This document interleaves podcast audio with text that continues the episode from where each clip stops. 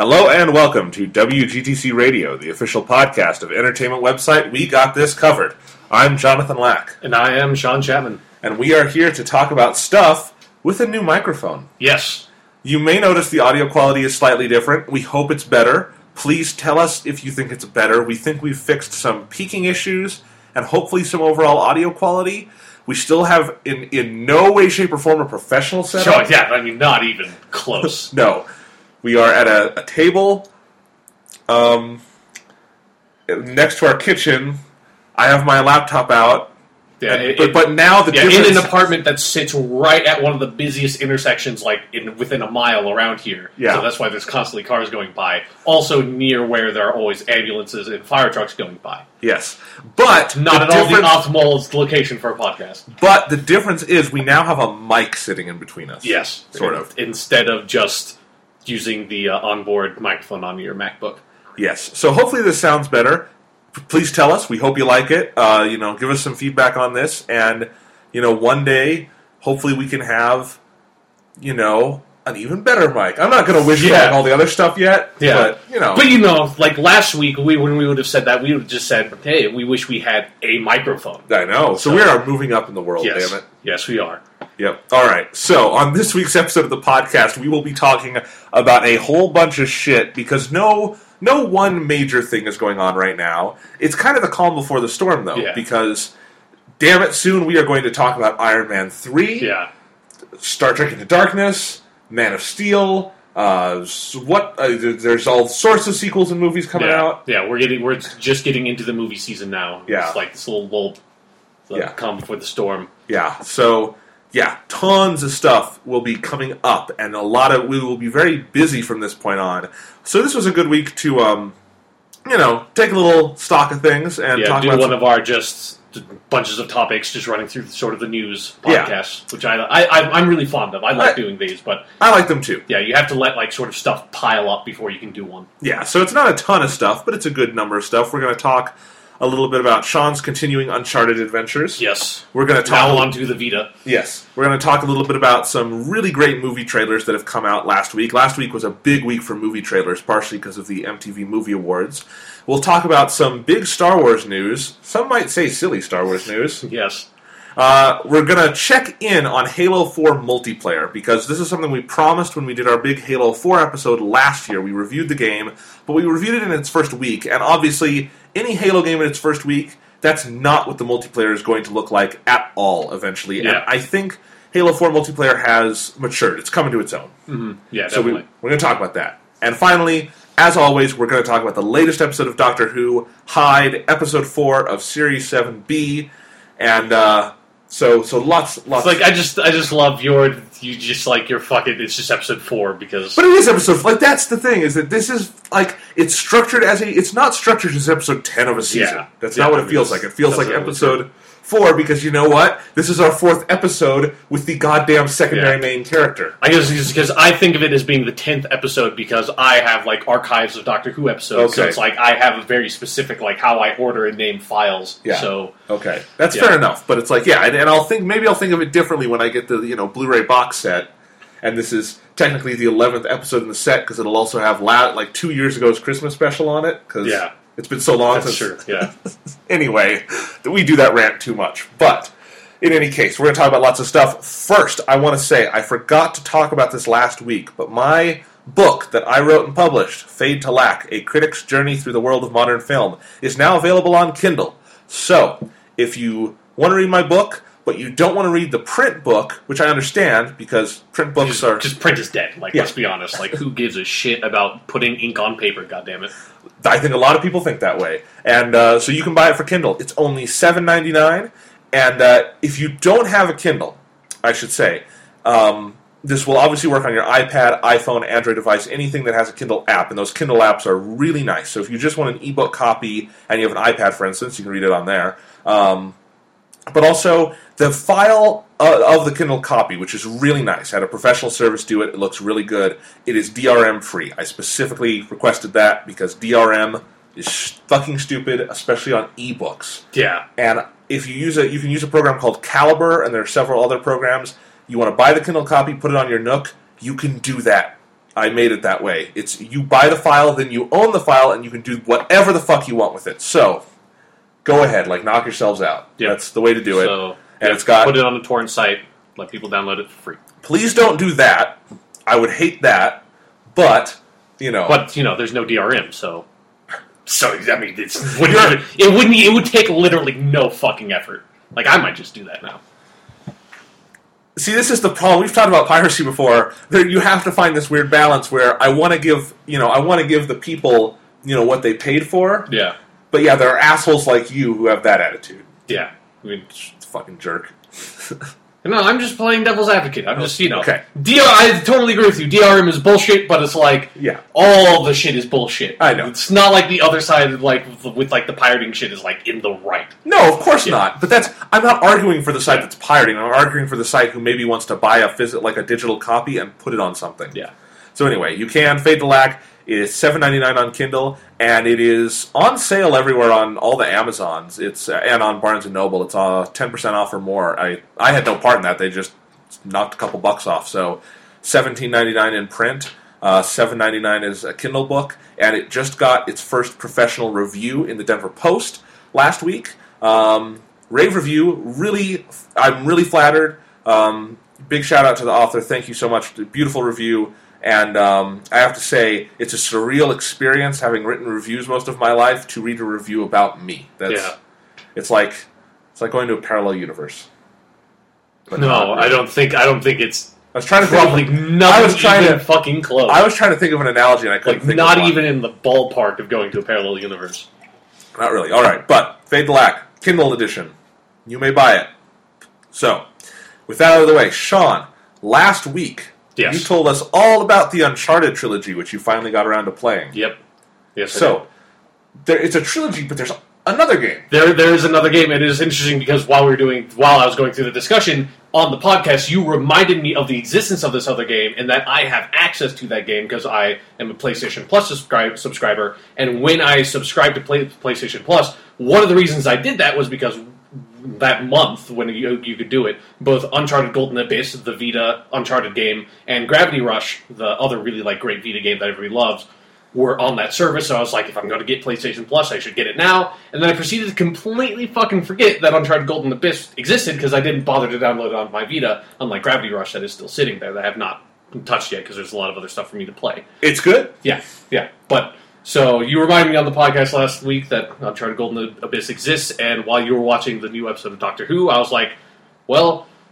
I, there's, I need to do something for like the next hour before we start recording the podcast. So literally an hour ago, I started playing Golden Abyss for the first time, and I'm only like, you know, like 45 minutes into it or Okay. whatever. Last time on this podcast, you talked about a Vita game you were only 45 minutes into. It was one of the longest rants you've ever done. That's true. It was practically our entire podcast. This is not going to be that because I'm sure there's way more to Golden. Like I already know there's way more to Golden Abyss than there was to Black Ops Declassified. I played Black Ops Declassified for an hour and literally knew everything I needed to know about that game. I was able to give a complete in-depth review of the game on the podcast with just one hour of experience. This I'm not going to be able to do that. So like, don't expect this to be really long because because there's not much I can say about it yet. Like so far, the voice acting is good. Like the game looks great. It controls pretty well. Like I'm actually really surprised by how well it replicates the Uncharted experience on Vita, and I'm having fun with it so far with that. But there's just this one funny little thing because it is a I believe it's a Vita launch game, or at least very very close. It was a launch, game. yeah. Yeah. So, and you know, like as with any console that has a few little gimmicky parts to it, like when the PS3 launched with its Sixaxis motion control controller, and the original Uncharted on that game made use of the Sixaxis controller in a really dumb way that you had to use it to like aim grenades, and it was complete shit. And thank God they got rid of that in Uncharted 2. So come now the Vita with the launch of the Vita, which has and this is not to say that like these things are automatically gimmicks. I think they can be used really well in like just for interface stuff and for just like gameplay things if you're creative with it. But the Vita does have a touch screen, a touch pad, and an inbuilt gyroscope that allows you to for it to detect sensor or the detect motion if you like tilt the thing. So it's got all three of those, which all have potential to be very, very gimmicky. And Uncharted Golden Abyss being a launch title and being sort of the flagship title for the Vita. Obviously, Sony wants wanted them to make use of all of those things in the game. So most of like the time time spent with the game so far has been going through tutorial stuff. And how they handle tutorial stuff is so fucking clunky because it's basically every single step you take, you run into a new little, like, tiny mechanic, like climbing a rope, and the game will fucking stop, pull up a, like, if you want to climb a rope, you can drag your finger up the rope and, and Nathan Drake will climb it, or you can use the left analog stick to climb the rope. And it's like, I'll just I'll do that. I'll just use that to climb the fucking rope. But it's like if you want to climb up a rock wall, you can use your finger to drag a path up the rock wall, or you can use the left analog stick. I, I played Uncharted on the consoles, and it's great because they replicate all the stuff you need to control Uncharted on the PS3 on the Vita with normal fucking controls. So you can completely ignore all of that, but every fucking time a new mechanic gets introduced, they like shove it in your face. It's like if you're aiming, you could use the right analog stick, or you could tilt the Vita like you're a fucking moron and try to aim like that. It's like, no, I don't want to look like a complete fucking idiot while I'm playing my video game. Thank you very much. Um, I'll just use the stick. I'm, it's really good to hear though that you you, you are not Yeah, you can to you can ignore it. The only part that's really annoying is uh, some of the menus, like like options and stuff. You have to use the touchscreen for, which isn't like a big deal. But I wish you didn't have to do it because it's like, you know, there's a great option on like just like the base like main Vita interface that you can just turn on to be able to operate that stuff without touching the touchscreen at all. That was the fucking first option I turned on because. I don't think you need it. Like, I don't think touchscreens are faster than just using the fucking D-pad at all. Yeah. So yeah, Um, so that's like the only minor thing. That's like the so minor, and most people probably won't notice it because I think most people would use the touchscreen for that stuff anyways. But Right. So um, it's also worth mentioning that the Vita had a so- uh, firmware update this week, yeah, that's true. Yes, and uh, now has folders. uh, folders are really nice. I like that. I like that. Now I have all my like you know like my old Final Fantasy games just on one folder that I all bought in that sale that I barely played yet. Yeah, I, I, had- I did that. Clutter up an entire screen. I did that too because I bought so many they were cluttering up two screens. Hmm. so it was nice to get those all down to one folder. Uh, the one thing I wish is that I wish you could put a separate like wallpaper image on the different folders because now I have my Think about that. I specifically put Final Fantasy wallpapers on my Final Fantasy screens, and now they're not on specific Final Fantasy screens, which is just a little thing. Yeah. But it would be cool if I like opened up my Final Fantasy folder. There's, you know, the hot picture of lightning I have. So Yeah, and for me, I have like a, another like completely weird thing where I had f- set up everything to have four screens on my Vita. I had my Persona Games screen, which has like four bubbles on it, so it's like I just like barely even use that screen. But I'm like, I want all my Persona games like. Just on my home, like the main screen when I started up is just all my Persona games, and that's it. And then down is all my other games, which now just includes my Final Fantasy folder, which is nice. Then below that is like some of the like peripheral like options, like just random settings, like internet browser stuff that I'm not usually going to use. But if I do need to use it, it's on my third one. And then my fourth screen is just all the other shit that I'm never going to use. I just like threw it all on there. I picked out different wallpapers for all those different screens, and now I don't want to condense my like bullshit screen into Yeah. like one thing because then there's I can't justify having that extra screen with that wallpaper, and I like having that there. Like it's the dumbest little fucking. There's no reason for me to do that, but it's like I got so fond of it now that it's like I know. I want that. I want that little like wallpaper there. luckily, all the bullshit stuff that I was never going to use, like the you know email on your Vita, Yeah. um, I had that on a fifth screen that had no wallpaper. I had wall screen wallpapers for my other four, so I was okay. I just threw that shit in a folder, put it on the fourth screen, and I was good to go. Yeah. So, in any case, this is an inordinately long discussion about Yeah, folders on the PlayStation Vita. So, anyways, You try to try move- Golden Abyss? Pretty okay. I'm, I'm actually looking forward to going back to it because I, I was surprised by. It felt like an Uncharted game, and I don't actually love the Uncharted games, but I still think they're damn good games. So I'm looking forward to getting more into that later. Oh, well, hopefully we can hear more about it next week. Yeah. All right. So, Sean, there were some movie trailers this week. Yes, yes, there were. But you know what?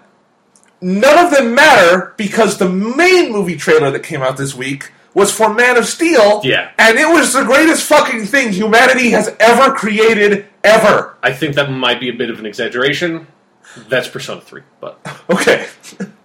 but but yeah, I mean it was that's kind of the emotion you have while watching. it, it is a fucking awesome trailer. That is for sure. Yes. and I, it has united the entire internet behind it too. Like I can't Yeah. find any negative. It's like no, that is like the Superman trailer to end all Superman trailers. Yeah, like the most negative comment I've ever seen. I've seen a few of these are, I like this trailer may not be indicative of the quality of the movie, but this is a fucking awesome trailer. Yeah, yeah. Like, like it's always like I I don't want to be duped by this trailer, but this trailer is fucking great. I and and here's let's let's address that right up front. Yeah. Do you think there's any chance that this trailer is is completely duping us? I don't think so. Like Okay. it's because all the sort of marketing, like I haven't been able to see like any chinks in the armor of like they're clearly hiding something. Like I think with most stuff, even if it's a really awesome trailer, you can usually tell whether or not it's actually going to be a pretty good movie. But I think like all the everything in these trailers looks so good, and like all the interviews with the cast and with Zack Snyder and just everybody like involved with this movie. They seem so passionate about it, and they seem to have such a clear understanding. You know, God damn it, they used Lord of the Rings movie in the first teaser, so or music in the Yeah. first teaser. So They know so what they're I'm on board. Yeah, I think I think and, you know, Man of Steel might not be the greatest movie ever. It might just be a good movie, and like this trailer like shows this could be the greatest movie ever because that's how fucking great the trailer is. But you know, like keep your expectations in line for that. But I don't think this like the movie's going to be bad by any stretch of the imagination. Yeah, I think worst case scenario is this is going to be like you know Dark Knight Rises, where it's very, very, very good. Yeah. but maybe Yeah, but it has some clear flaws. yeah, And and there's like one character who's like not Superboy, but he's like he's basically Superboy. Then at the end of the movie, he's like, no, it's like my name's like John Hughes, but I'm Superboy. anyway, but and here's the other thing I'll say is that the marketing strategy they've been using for Man of Steel is incredibly similar to the Dark Knight movies, and I don't think that's just because of the Christopher Nolan connection. I think it's because Warner clearly knows they have something Yeah. special, and so even in this trailer. Shows a lot of stuff we have not seen before. We're finally seeing Zod. We're finally seeing some action. We Yeah. get to hear Henry Cavill say some words. You know, we get some Lois Lane. yeah, but it's still hiding most stuff. It's not giving anything Yeah. big away, and that's how all the Dark Knight trailers were. And they were just so confident, and they were confident with a purpose because those are great movies. Yeah. And I think that's the same thing I'm seeing here. Is the con- when uh, my favorite thing to see in marketing is confidence, and confidence is different than showing us your whole story in the trailer. Yeah, that was one of my favorite things about the trailer was that it wasn't like this. After I saw the trailer, I feel like I've watched that entire fucking movie. And Like, that's a lot like there was one. What was the what was that trailer that was before Evil Dead for the movie? Oh, it's called uh, the Purge. Yeah, The Purge. Like that's like a great example where I watched that trailer before Evil Dead. I'm like, I've seen that fucking. Like I feel like I physically sat here for two and a half hours and watched that fucking movie. Yeah, and Man of Steel is not that way at all. It's just Yeah. it's like, God damn it! I wish I had a time machine and could just go and see this movie right now. Yeah, So let's let's talk about what makes it great. Um, just a general outline of this trailer is because it's also it's over three minutes, and I thought that was interesting. yeah. It's a long trailer, which is why it's so impressive that it doesn't give anything away because Yeah. like it's really smartly edited. I feel. Yeah. But we see a little bit on Krypton. We hear a lot of Jor El. Yeah. He, you know, same story as always. He's sending Kal El to Earth, and uh, we see some with, you know, there's obviously going to be that kind of that familiar Yeah. Superman arc of him coming to terms with himself. But the way they're doing it here looks very emotional and very honest. Yeah, and I like how it seems like they are like spreading that out into his adulthood. That is not just like you know he's Superman by the time he's a he's a full adult. Like he has to. He's you know clearly like it seems like a big portion of this movie will be spent with bearded up Clark Kent. Yeah. like going around having like we're not wearing his shirt, being really like hairy chested and like trying to figure out you know. Who, who the fuck am I? Am I Superman or am I dude on Deadliest Catch? Like, who am I? and and while that, those are funny comparisons to make, I think that's exactly what the, the the whole premise behind this is. You know, what if Superman actually came to Earth as it exists, and that's what would happen. You know, he he wouldn't just you know get hit puberty and be like, all right, I'm going to go off to the Fortress of Solitude, Dad. Yeah, It would be something I think a lot more introspective, and I like that, and I like the hints we're seeing of Henry Cavill's performance. yeah. And I also like the idea because I, I don't think we ever got to see anything like this in the other Superman movies.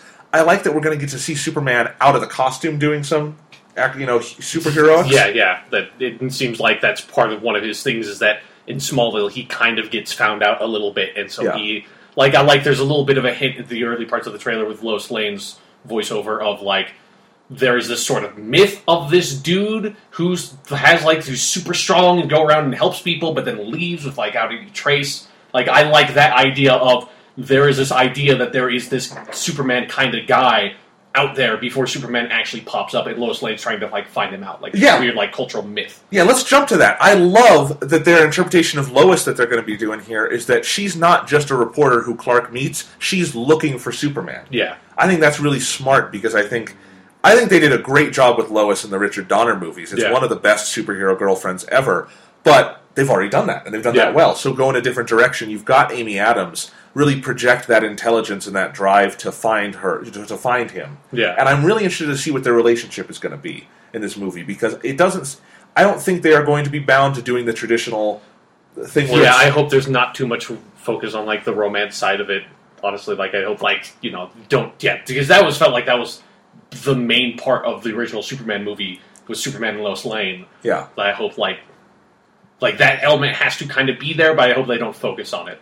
Yeah, and I, and I think what it is here is that it's not. I don't think, at, at the very least, they'll be focusing on the Clark Superman split in relation to Lois. You Yeah. know, because I think again they've done that well in the past. This is a really interesting direction. But going back to the stuff with his dual father figures, that's kind of been the marketing point so far: is having the dual voiceovers by Kevin Costner and Russell Crowe. Yeah. And both of those actors just really sold me in this trailer. Russell Crowe, in particular, I just I, I was not able to quite see him as Jor El before for whatever reason. Yeah. I really can now. He's projecting that sort of incredible intelligence and sort of benevolence, and just the dialogue as written is very good for him Yeah, yeah, it's some really good stuff. And then Kevin Costner has this one scene where I've I've heard about lots of people kind of choking up at this scene just from like the one line in the trailer. And I'll admit I kind of did too, where he's talking. He's like he's he's explaining to his son, "You're an alien," Yeah. and his son's like, you know, so what if I'm not your son? He's like, of course you're my son. It's like that's Kevin Costner, man. He's yeah. he's he's a good actor. I'm Yeah, really yeah. glad to see him here. hmm Yeah, I'm yeah, I'm excited to see how they handle the Mod Pa Kent stuff. Yeah. Like, yeah, I definitely feel like part of the arc of this movie could be that, as we know, Jonathan Kent tends to die. yeah, young yeah, Superman. original Richard Yeah. Donner, yeah, Yeah. stuff. And if they do that here, that could explain part of why he, as an adult, is wandering the way he is. You know, Yeah, and I think it's I think it's going to be really interesting, and and definitely honing in on this idea of an alien on Earth and where his identity lies. But anyway, we see the stuff with Lois. We we basically are hearing these myths, and then the trailer just explodes Yeah. into just action awesomeness. And it's we never see like a glimpse of a full action scene. Where it's just like little snippets here and there. yeah, But it looks like they spent all the money on this movie because some of those effect shots are just like, Jesus, there's a ton going on in these images. Mm-hmm. yeah. It's definitely you know like exactly what we've wanted from a modern Superman movie is, or just from any Superman movie. But now we can actually do it. Is Superman action scenes because Yeah.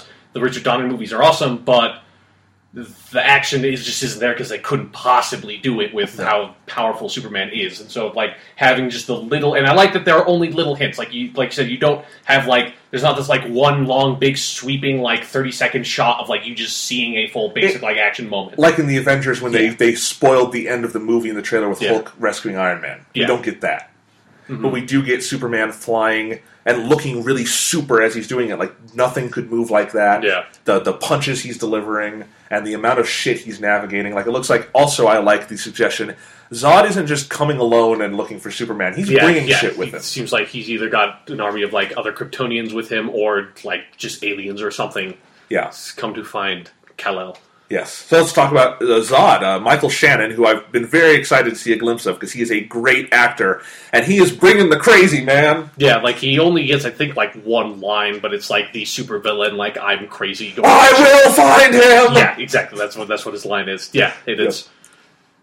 It's it's all that's like the the like powerful villain moment in every trailer. It's it's well it's well represented here. Yes. I, I like it. Yeah, Uh, It looks good, and I like that. Also, Zod isn't just going to be someone who gets stuck in the Phantom Zone and it hits Earth by accident. it's that he's yeah, yeah. He's, trying to find Kal-El. Yeah. Yeah, that works. That works really well, and I think it sounds like it just feels like there's going to be a very tight arc to the movie. yeah. Like I'm curious. It seems like they're probably going to want to try to tie Zod somehow into the destruction of Krypton. Like I imagine that's going to, or like have some sort of like feud between Jor El and Zod, something Mm-hmm. like that. I imagine will be in the movie. Yeah. So it looks really interesting.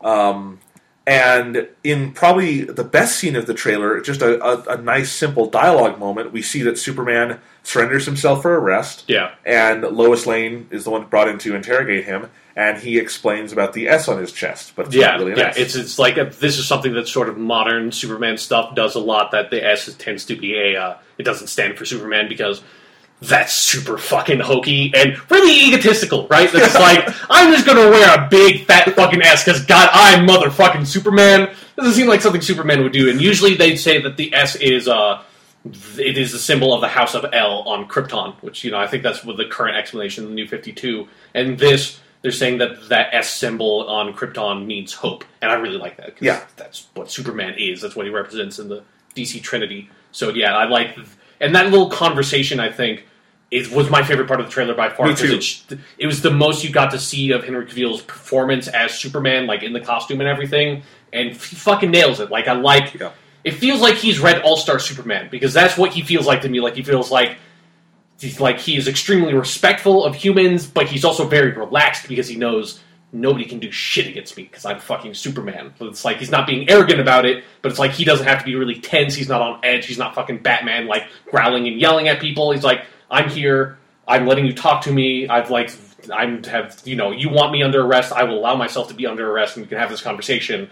It's like I'm fucking Superman. Like if I wanted to leave, I could. And it looks like he probably does at the end of that scene because Yeah. of something. But Yeah, probably he's got a good reason. yeah, And, and I think that's a great way to put it. I couldn't quite put into words what I love about his performance there, but I do think there's just this relaxed naturalism of he feels like he is Superman. Yeah. And he's obviously doing something very different than Christopher Reeve did. Yeah. But that's kind of what Christopher Reeve always nailed was this just he was so relaxed in the part. Mm-hmm. And I think that's what you need. And I think that's maybe something that Brandon Routh in Superman Returns, he was okay in that movie, but that I think that sense of relaxed, like I am Superman, was yeah, and like in the, like the weird sense of him being very humble, even though he's Superman. Like I guess that's how I would feel about it. It's like yeah, he's fucking Superman, but it's like he doesn't act like he's a god or anything, and that's and it creates this really interesting contrast when he like fucking flies down right in front of you with red tights on. He's like, "Hey man, what's up? yeah.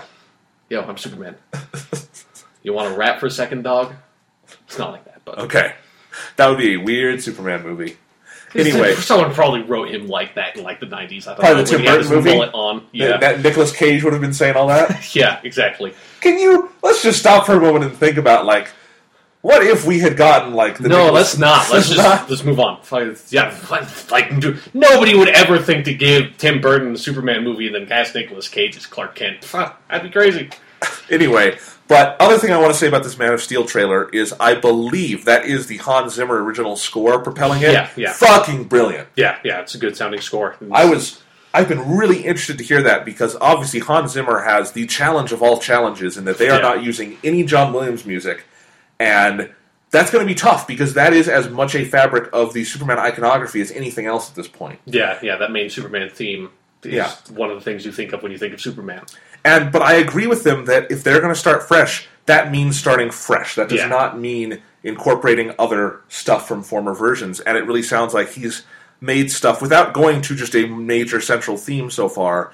Found music that really evokes Superman, and and it man, it moves this trailer forward Yeah. in just an awesome way. And you know, like if, if his score really works well, maybe they'll have him do the score for the new Star Wars movies.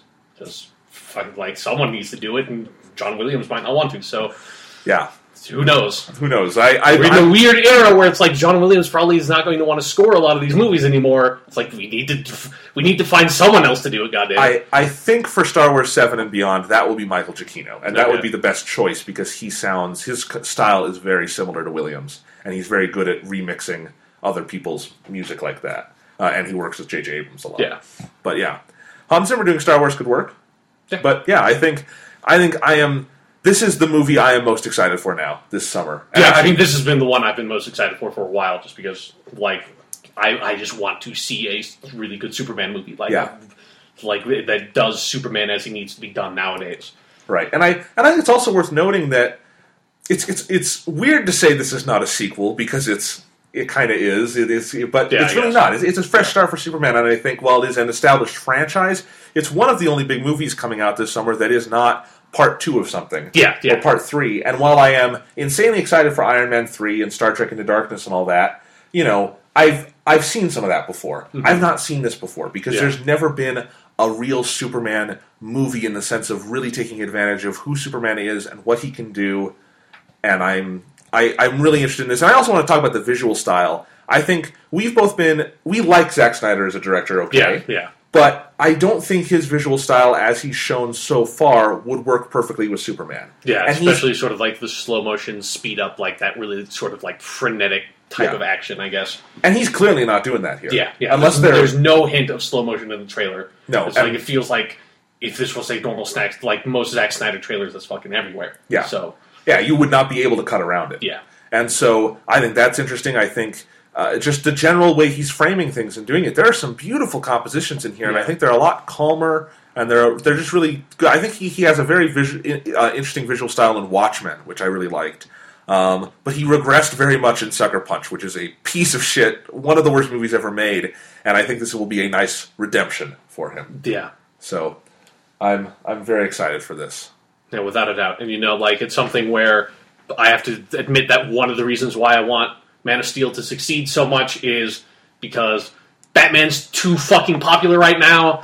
I agree. We need to get like the original fucking superhero to knock him down a peg because the thing, Batman's getting a little too big for his britches. Like, goddamn, he's got like fucking ten ongoing series of comics at DC. It's like, you know, let's have the boy in blue. You know, let's let's have him pop up and be like, you know, he's fucking Superman. Yeah. Superman's fucking cool, and I am goddamn tired of people not uh, pretending that they don't think Superman. Because everyone thinks Superman's Okay. fucking cool. Everybody loves Superman, but nobody wants to admit because oh, he's so unrelatable. Oh, he's an alien. Blah blah blah. Fuck you. Superman's awesome. Man of Steel is going to be awesome, and so hopefully, like that will be like everyone can be like, yes, Superman's great. Like we knew he was great back in the fucking seventies. Yes. Um, are you? do you want to just go ahead and give your full rant on the most recent Superman v Batman poll? Yeah, it was just something where the uh, DC recently released. Oh, got not DC. They obviously didn't make the game, but uh, NetherRealms, the Mortal Kombat guys, made a DC fighting game called Injustice: Gods Among Us. The worst name for a DC fighting game ever because it doesn't invoke DC fighting at all. But uh, they with, for to promote the game that came out last week, they had a sort of a poll that everybody could vote on of like this tournament. It was actually kind of cool because you could see the fights after they were out of like who do, who will win in this like tournament against the battle of the DC superheroes. It's like you you know who's going to win against Green Arrow or Wonder Woman. It's Wonder Woman or who's going to win against blah blah blah. And then eventually, obviously, it came down to Superman and Batman, and that is the only one I bothered to vote for. I did vote for Superman because fucking Superman would win. Oh my god, Superman would win in a fight. Like we we went over this when we reviewed the uh, Dark Knight Returns, yeah, Dark Movie? Knight Returns movies. It's where the, you know that's the most famous example of a Batman Superman fight, because you know Batman does not really win. He fakes his own death in the middle of the fight, and then Superman just decides not to bring Batman in because Bat- Superman fucking figures it out at the funeral too. So it's like Batman does not win that fight, but that's the one that everyone brings up. Everyone brings up like Hush, where Superman gets temporarily mind controlled by Poison Ivy, and Batman does not beat Superman in that story either. Superman would fucking kill Batman if he hadn't been fighting the mind control and all this bullshit. Everyone thinks like everyone wants to say Batman will win, so everybody voted. Batman won the competition. Fucking bullshit. The dumbest fucking just. I hate it. I hate it so much. Because even if you, and I can totally understand if you like Batman more, I probably like Batman a little bit more than Superman. I've certainly read more Batman comics, but Superman would win in a fight. Like, let's be fucking real here. Superman is Superman. Batman is a dude with a lot of money with ninja training. Superman's a fucking god. Batman can't even touch him. Batman can't even get close to touching him. Superman could literally blow up the goddamn earth if he wanted to to beat Batman. Batman can't do anything against that. Superman would win. All right. Um, so while we're at it, do you want to settle the eternal debate: Superman versus Goku? Oh, there was. I saw that There there was, was- like a video. It was. I, I really liked that fan made video. I thought it was really well done for what it was. Like, It was. It wasn't fan made. It was ScrewAttack. well, ScrewAttack. I mean, Okay. I, Yeah. I consider that fan made. Okay. Like, I'm just, it's not like you know, fucking like Funimation and No, no, DC no. got together or anything. Oh, yeah, Funimation wouldn't know. Anyway, um, but yeah, that, that was a good analysis. Although, okay, now Dragon Ball Z Battle of Gods has come out. Goku has attained godhood. Could he defeat Superman then? Superman, Superman, dude. Like, I still, I mean, I think it would be a really close fight, but I still could basically agree with what that video I came out with. It's like Goku's awesome, and what is awesome about Goku is that he becomes stronger and stronger and keeps overcoming his limits, and that's what's great about Goku. And this like Superman doesn't necessarily have that element. I mean, he does, but not in the same way. It's not like emphasized in the way it is with Goku. But Superman's fucking Superman. Like, if you really look at how powerful Superman is, especially when he takes advantage of like the yellow sun, if like they're up in space, Superman would fucking defeat almost anything. No, and I, I Like, agree. you know, just- Superman's beaten Darkseid multiple times. Darkseid is literally a god. Goku couldn't beat a god in that movie, from what I've heard. Yeah, no, he loses the fight. So there we Um, go. yeah. Superman would win. Okay, that's fine. All right, so Superman versus. No, I'm just kidding. Okay, so and, but Goku would also beat the ever living shit out of Batman. Yes. So And I think now we need Superman versus Goku versus Batman. Three way fight where Batman gets just knocked. yeah, yeah, like like one second into the fight, like Superman Goku immediately go at it, and the shockwave of the first punch of like vaporizes Batman. It's like there, done. We can prove once and for all, Batman's cool. Batman would lose in the fight. Like let's be let's be And then we here. can have a really cool, relatively equal fight between Superman and Goku, Yeah. where Superman would probably win. yeah All right, so I like this. I like this. yeah. Okay. Um, Vegeta could be there too, and he would also get knocked on his ass, and then he would cry in a corner for like Yeah, the rest sure. of the fight, yeah, like in Dragon Ball Z movie eight. sure. All right. Okay, let's move on. Let's Okay. get past this. This, this conversation is getting weird. This conversation is getting. We have gone down a nerd hole. Yeah, and I don't know if we can crawl back out of it. Well, I mean, we're we're moving on to the Star Trek Into Darkness trailer, so no, we're not crawling out of it. Because what if Superman had to fight the Enterprise? I think Superman could tear through it like Yeah, I mean, yes, but but if Kirk was piloting the Okay, Enterprise, K- Superman. Kirk seduces Superman, Superman versus the Borg cube. Oh, that's not fucking. Okay. that's nothing. Okay. because because the Borg cube's also villainous, so like Superman gets hero powers, he automatically wins. At least like Superman versus the Enterprise, they're both like protagonist status, so Okay. there's some real clash there. All right. Next movie trailer we are going to talk about is Star Trek Into Darkness, y'all. I feel like I have to say it's stupid because the title's dumb. Yeah, Star Trek into Darkness. Yes. So, Star Trek 2, new film, J.J. Abrams, Enterprise, blowing shit up and taking names. Uh, new trailer came out this week. Well, apparently not taking names because do we know what Benedict Cumberbatch's John character's name is? John Harrison.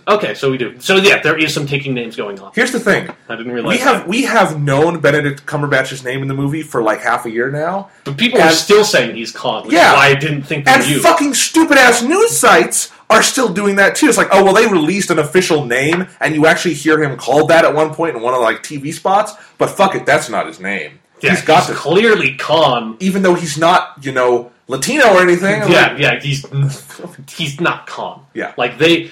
I would would not be surprised if they maybe pulled in some like of the eugenics stuff and like kind of made him Khan in that sense, but he's not Khan. No. like yeah, that's it's dumb. yeah. So, uh, what uh, do you think? Maybe like he'll have a code name that's like K H A N, and it stands for like covert something, something. Covert, like it's like Mortal Kombat. yeah. Yeah. All we right. can only hope that way. It'll be the dumbest reference since Robin in Dark Knight Rises. So Okay. So, Star Trek Into Darkness. This is the final trailer, presumably. Um, I mean, it's It's so many fucking. I feel like I've seen so much from this movie. Um, but I, I think we've seen a lot, but I still feel like we haven't seen anything all that substantive. So I'm still Yeah, really. It's they've, they've all been very very action heavy. and this was, and this was very action heavy Yeah. too. But this is my favorite trailer so far because I it it has some good character stuff in it. Like specifically going back to the Captain Pike, Captain Kirk. I guess he's Admiral now. Yeah. Admiral Pike, Captain Kirk relationship here, which was kind of the center point of the marketing for the first film, and it's really great in that movie too. Yeah. I really like that. There's some good stuff there. Bruce Greenwood, really good. Yeah, And I, and I just like the hints here that Kirk's ego is going to get the better of him. And I think while a lot of the Star Trek Into Darkness stuff so far does not feel Star Trekky to me, that does feel like what young Kirk would be like. yeah, yeah. Like very brash, like Yeah. very full of himself, very not Superman. Well, especially if.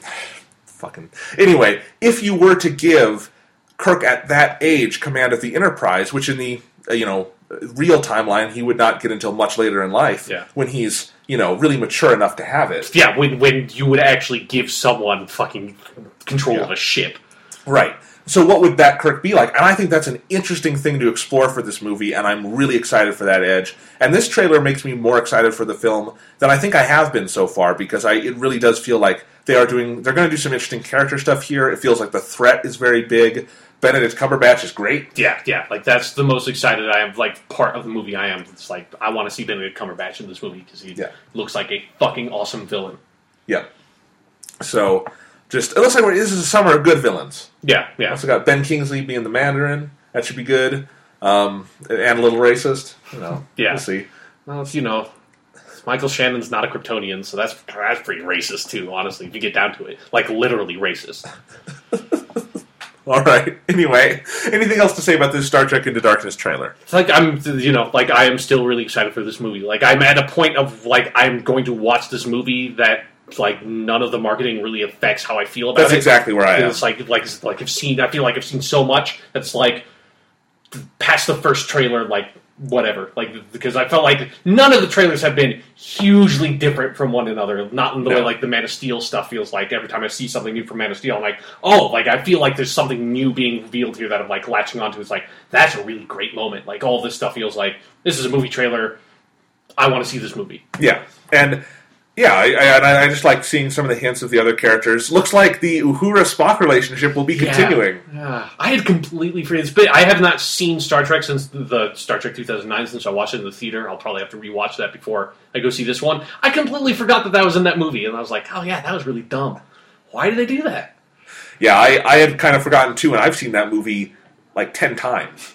I've watched that movie a bunch. But anyway, so really excited for this. Should be good. Uh, one thing I think is odd about the trailer is that it doesn't use any of the Michael Giacchino score. It's very generic movie Yeah. trailer music, and that score is wonderful and it's really iconic now. The stuff Michael Giacchino did. So I would, if I were them, I would have put some of that in there just because I think people like the Enterprise themes he wrote Yeah. and some of that stuff. So that's a little weird, but otherwise looks good. Looks like we will have plenty of lens flares. Yeah, yeah. It's it will be a sequel to Star Trek. So. Yes. All right. A Star Trek Into Darkness Oh god, that fucking name. Will not affect the quality of the movie at all, but that Yeah. name is awful. So dumb. And it makes you really curious, you know, if this one does really well and they make it I mean I'm sure they're probably going to make another Star Trek movie after this. What the fuck are they going to name it? Because Star Trek in Three Darkness. because you can't. I mean, you could, but you can't go back. Like, you can't all of a sudden call this one Star Trek Three. Like, I think they'll just have another subtitle. But I but heard this did no, not another subtitle because this isn't a subtitle. That's a- subtitles require one key thing: a motherfucking colon. And that's this a- has no colon. And that's a great point because we were talking about the other day. I read an interview with Damon Lindelof, who is one of the co-writers and producers on this film, and he explained that part of why they chose this title was because they looked at a bunch of different titles and they realized they shouldn't have a traditional subtitle with a colon because, and I quote, the colon represents everything people hate about Star Trek. Sean, try to tell me what that means. I, uh, I don't know. I don't. I ah because no. Okay, is, No! Let's put it this way, Sean. Is the problem with Star Trek Five colon the Final Frontier the colon, No. or is it that the movie is a terrible? Yeah, it's and it's like that. Like, what kind of weird obsessive psychotics does he think Star Trek fans are? That they're like colons are what brought Star Trek down. It wasn't like you, yeah, like the odd numbered Star Trek movies that are shit, or like Star Trek Enterprise, which is shit. Like that's not. Like it's the colons, obviously, fucking colons all over those movies, except for the first one because there's no place to put a colon in that one.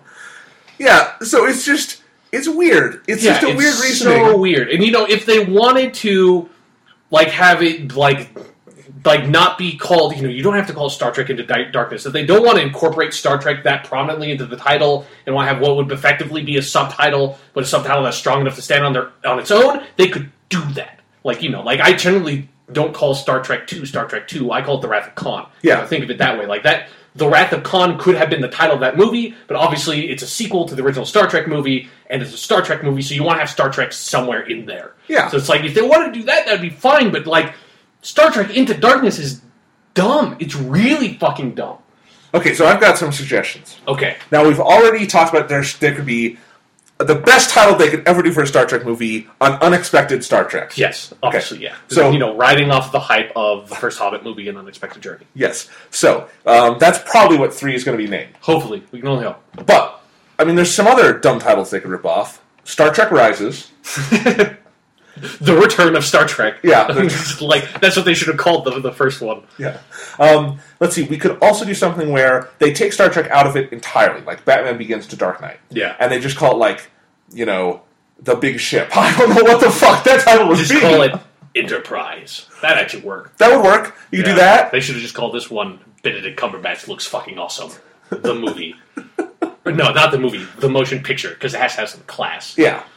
That's that's one of my favorite things about the first Star Trek movie. Just calling it the motion picture, Yeah. and that nothing else like that was kind of a thing back then was to call it the motion picture. I wish we still use that phrase. Yeah, I love I that phrase. I still when I when I write reviews, I will often call movies pictures because I think it's a Yeah. good word for them because they're they're just a bunch of pictures. Yeah. So anyway, but yeah, uh, they could I or they just go the like Fast and Furious Six route. Fuck it, we're done, and they call it Star Trek Thirteen. the next one. No, Star 13. Just cut the Trek out of it. It's too much. That's what's holding Star Trek down. That's what everybody hates about Star Trek is the Trek part. They just want stars, goddammit. We don't need this trekking bullshit. Star 5. The fifth Star Trek movie. I mean, again, because we've already had a fifth Star Trek movie. Wait, wait, wait. Which one's the? What do you mean the fifth? I don't know, because something has to be called. Like, I wanted to be the fifth one. I wanted to Okay. be Star 5. Okay. So Star 4 and Star 3 sounds dumb. okay, so it'll be we'll go we'll go Star Trek, Star Trek Into Darkness, an unexpected Star Trek, Star Trek Rises, and then Star Five.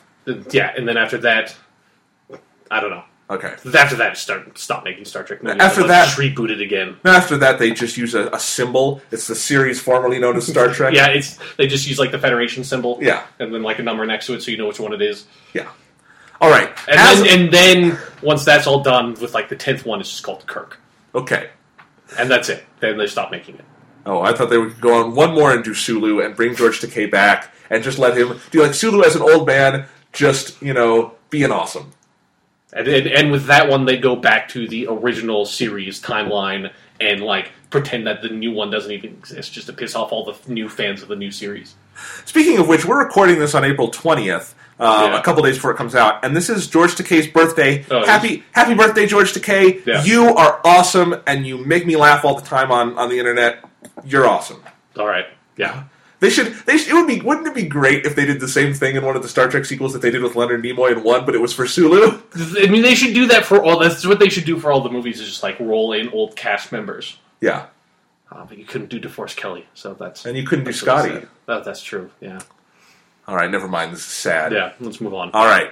Next and final. Well, we need to move through these trailers faster. Our conversations are getting fucking weird. Okay. final. Okay, we can't do this with this one. I know. There's no way. Okay, final trailer we have to talk about is for uh, the, the debut trailer for The Hunger Games 2, the Squeakquel. It's actually called The Hunger Games Catching Fire, based on the second book in the series, as I understand it. Um, I I watched. hope it's based on the second one. That'd be weird if it was based on the third. Yeah, they just skip, or they do. It's based on the first one again. It's a remake. No.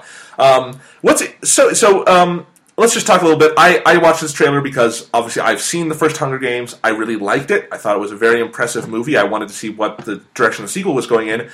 You have not seen the Hunger Games. Yeah, this, it was just really weird because you were talking to me about like what we're going to talk on the podcast, and you were like you were mentioning trailers, and then you said the the Hunger Games two were catching fire trailer. I was like, oh, I've seen that, and you had this kind of shocked look on your face because I have not seen. I lit- I know about as little about the Hunger Games as you possibly could. Like the only things I know about are talking to you because you.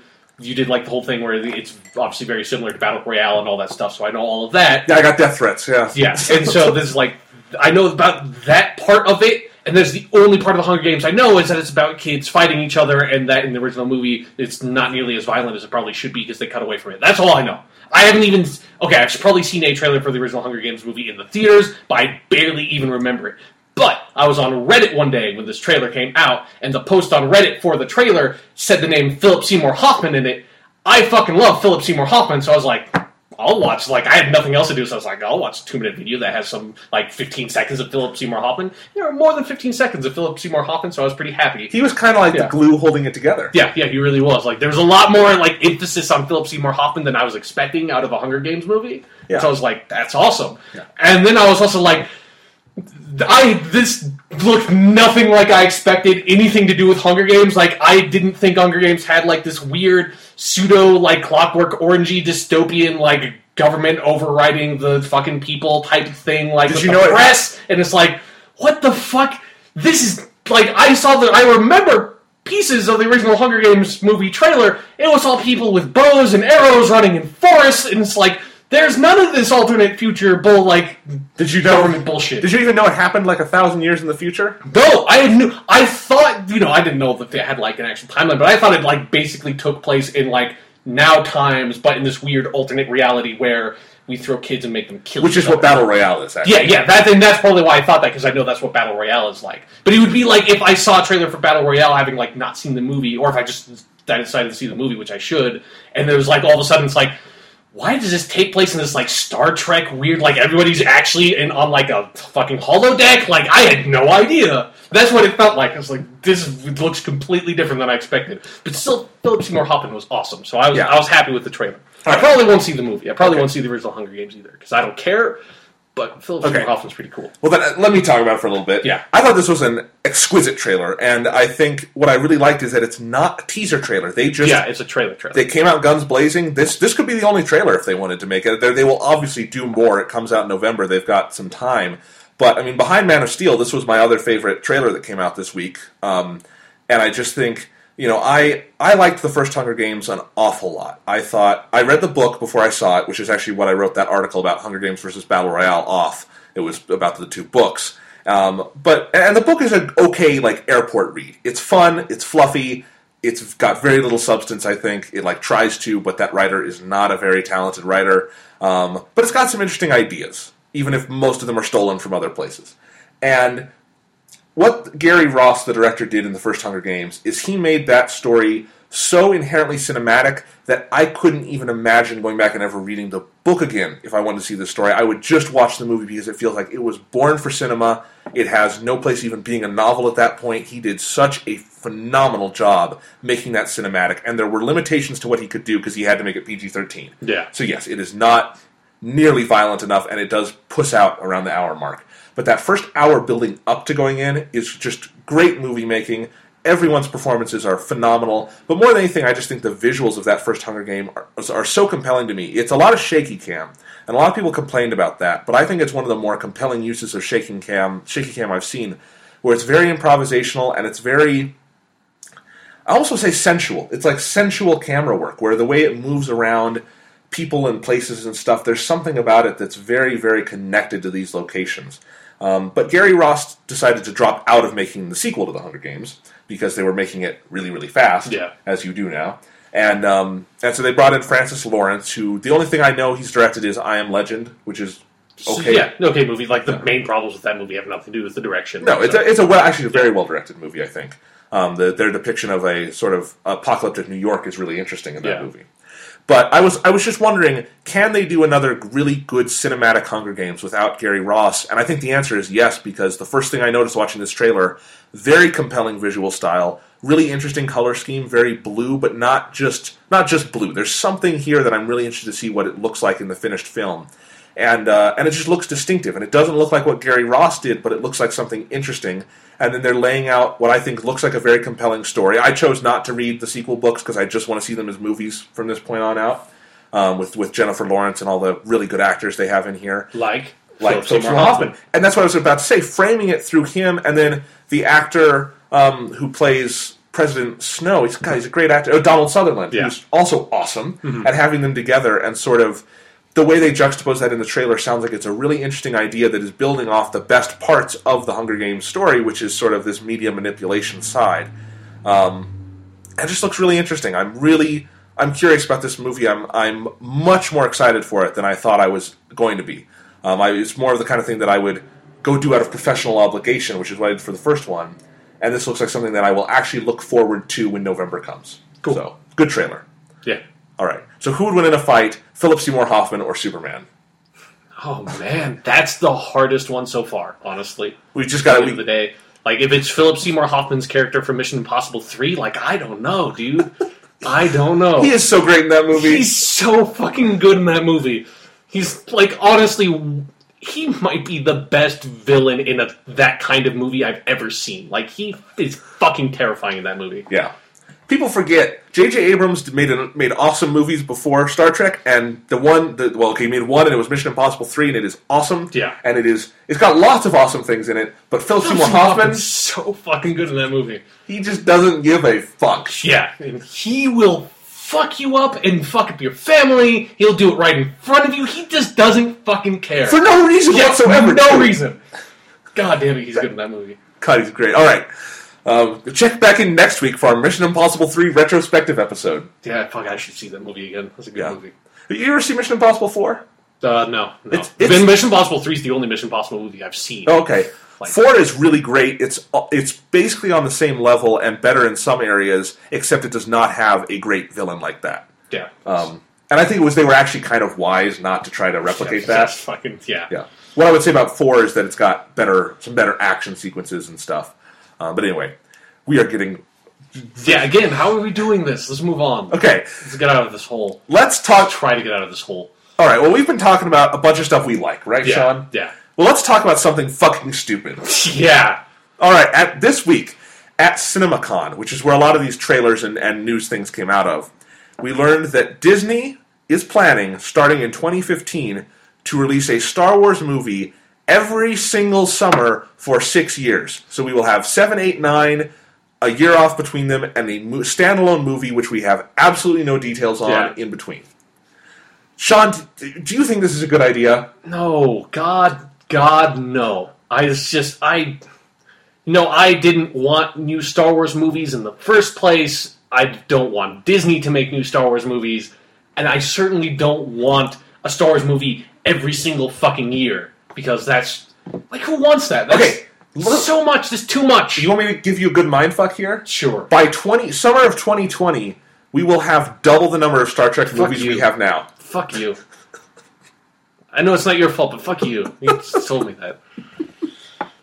i mean how, how okay the goal here would be creatively to get six good movies out Yeah. how the fuck do you get six good movies out in six years Yeah, I don't. that's never been done it's never nothing Yeah, and it's just really weird because you know it just it immediately makes me think of Activision in Call of Duty because Uh-huh. it's like exactly what Call of Duty became after Call of Duty Four. I guess kind of before that, but you know you had Infinity Ward making Call of Duty, and then you also had Treyarch making Call of Duty games, and you just you know both of them had two year cycles, so you just release them every single year. and so there's the off year one and there's the Yeah. on year one and you know call of duty eventually flipped where people are looking forward more to the treyarch ones Yeah. so do you think that'll eventually happen like star wars 8 will just be shit and then we'll like be looking forward to the Jabba the Hutt spin-off movie and then it'll, that'll be great and then star wars 9 will kind of redeem itself or something like Yeah, like who who knows? Star like, Wars- this- will star wars 8 have a scene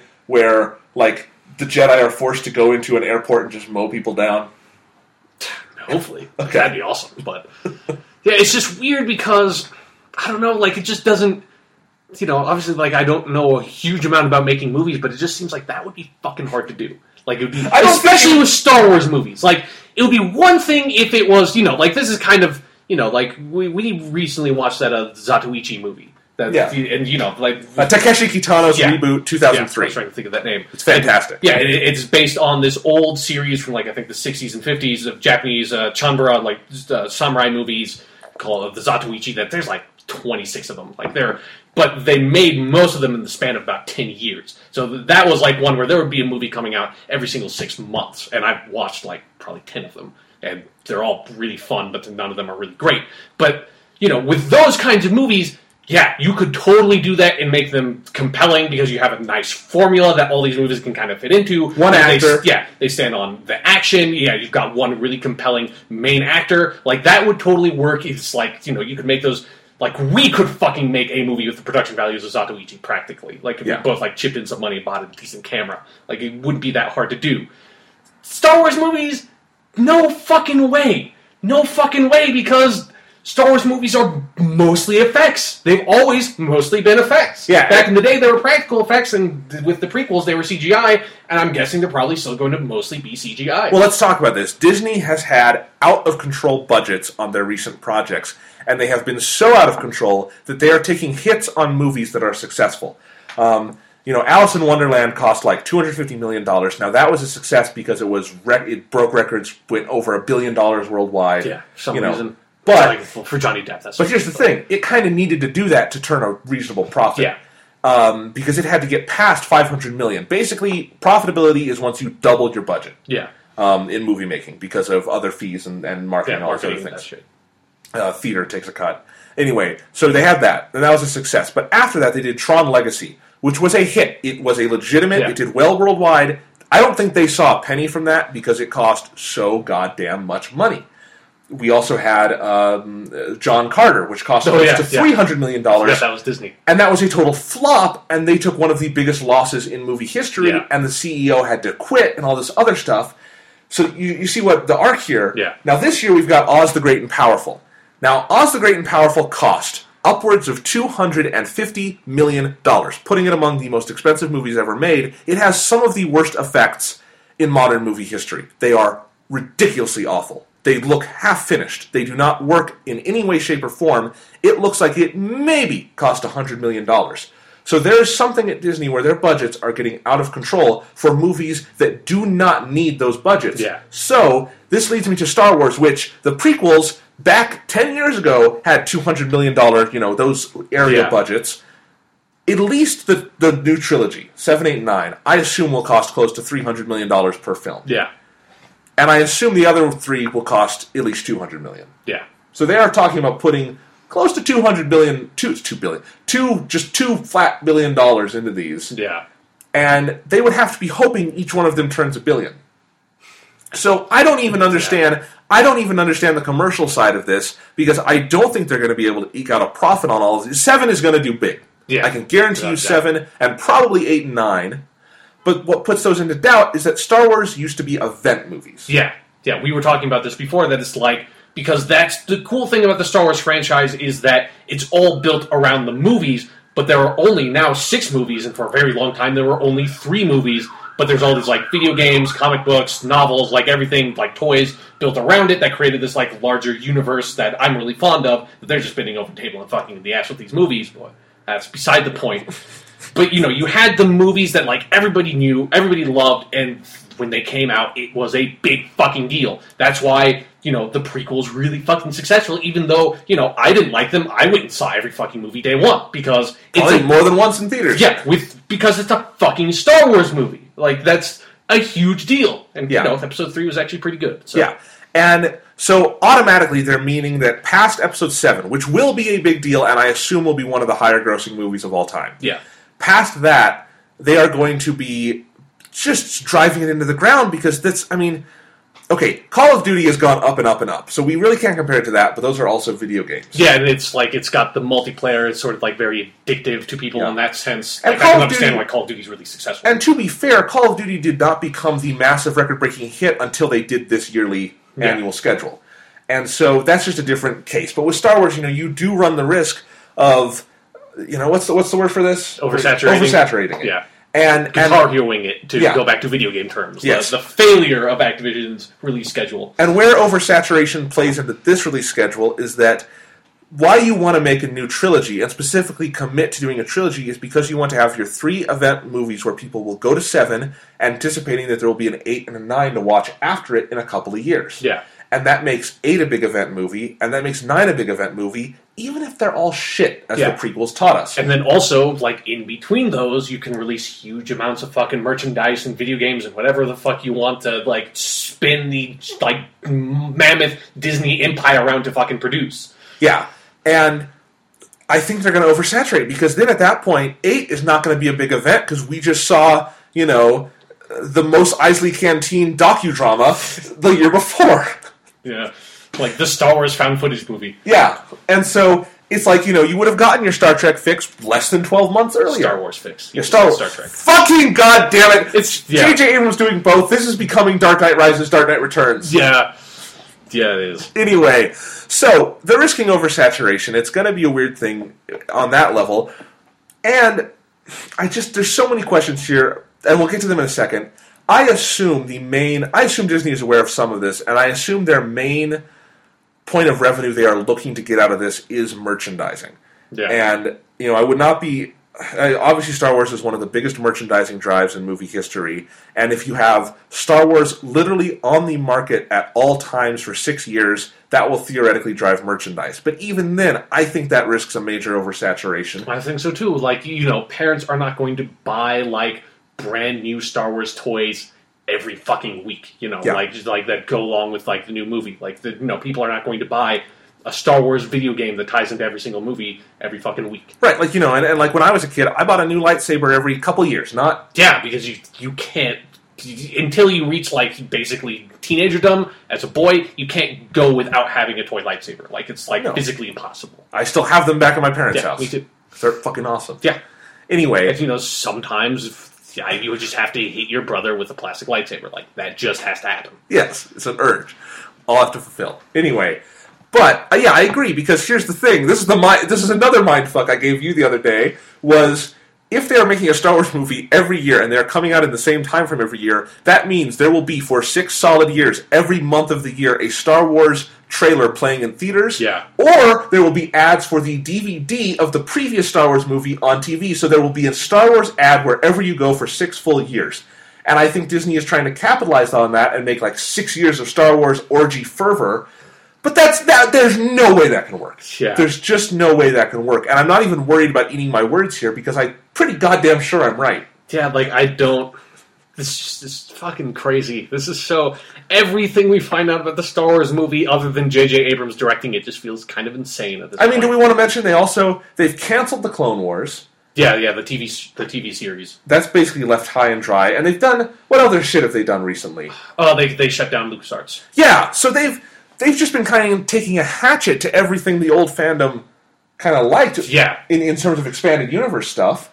And I don't know what their plan. I just, I mean, let's let's transition to the bigger discussion here. We know we don't literally know like what the plots are going to be, but we know seven, eight, nine are going to be more stories in the universe we already know, same time frame. Yeah, like probably like you know maybe max thirty years after the end of Return of the Jedi. Because Yeah. we know Mark Hamill, Carrie Fisher, and uh, Harrison Ford will be back for at least seven. yeah. Probably so, eight and nine too. Yeah, um, if they're all alive. Yeah, I, I I really hate to say that, but Harrison Ford is seventy years old. that is true. and I, I don't I hope he lives to be like 200 but you know in, Yeah. in any case um, start they, they just another thing they won't be wanting to put all their eggs in that basket Yeah, um, but so we know we know generally 7 8 9 will be like 1 2 3 4 5 6 you know Yeah. more more of that level but we've got these off year movies and I think what baffles me about them announcing this now is that they had absolutely no details to give yeah. out on those. It seems like you'd at least would have wanted to like you know have like a title or something for at least the first standalone movie. Like we have heard these rumors for a while of.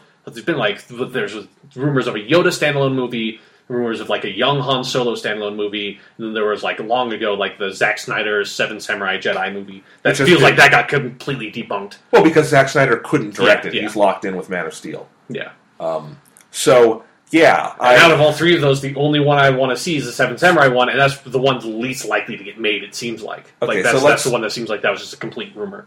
yeah, I wish we could get the Star Wars Zatoichi movie where Zatoichi is like a wandering Jedi, blind Jedi. Yeah. There, there have been several blind Jedi. the well, and his cane is a lightsaber. Yeah, be great. yeah. Make it just as We've bloody had as. cane lightsabers in the past too, but No, nice.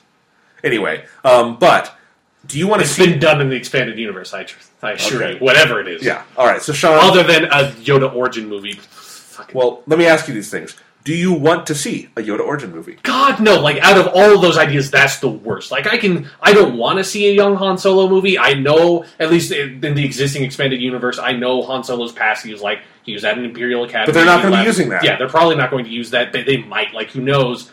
It's like, but there's nothing. Like there's nothing really interesting. Like there's nothing I really want to see in a movie about Han Solo's past. You know, like there's nothing because the biggest shit that Han Solo does is after episode four, and like at the end of episode four when he decides to help out Luke, and then after that he becomes like a general for the fucking rebellion and all that shit. That's the interesting part of Han Solo's story because that also has his arc of him being a scoundrel and then becoming sort of a war hero, getting involved with Leia. Anything, it's like sort of like prequel. The problem with making a prequel is that I know all the shit with this character. We've told the interesting stories, the most interesting stories this character has to tell. Making a prequel saps all dramatic potential out of it because you know like any character relationships he builds in the prequel, well, other than with Chewbacca, and we already understand his, his relationship with Chewbacca perfectly, like all those will be wiped clean. So no real need for a young Han Solo And movie. here's the other but I can see it, and I wouldn't like completely despise it on principle. I just think it would be dull. Although here's my other thing about them doing a Han Solo movie is if they're doing it young, I assume they're doing it more for kids. Like that's my assumption is these off year movies will be more for Oh, kids. if they did that, like, But- okay, if they here's did my that, that wouldn't work at all. Here's my problem. If you had if you were to do a young Han Solo movie, no matter what, Yeah. any Han Solo prequel, it would have to be dark and it would have to be edgy because when we meet Han at the beginning of Yeah, episode he's four, a fucking smuggler. He smuggles drugs. That's what he's doing. at Yes. the- that's what the fucking Kessel Run was. Is he was smuggling space heroin.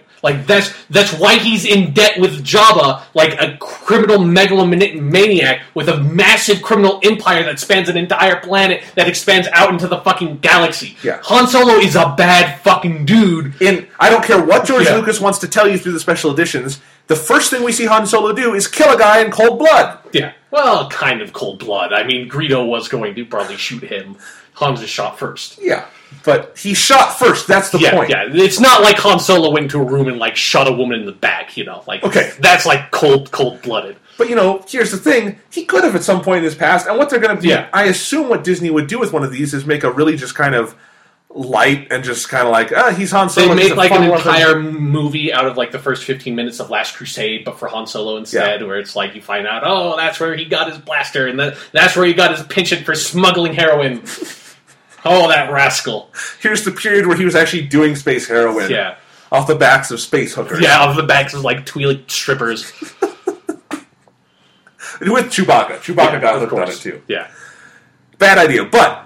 uh, You have a rant on the Yoda movie. I feel like you want to give. Yeah, and the Yoda movie is the worst one, just because that like the origins and like where Yoda comes from, what species Yoda is, like all that shit is one of the few like legitimate we don't we don't touch that in Star Wars dumb. It's like you know the origins of Wolverine before they made Origin at Marvel, but whatever. That was actually a good comic series.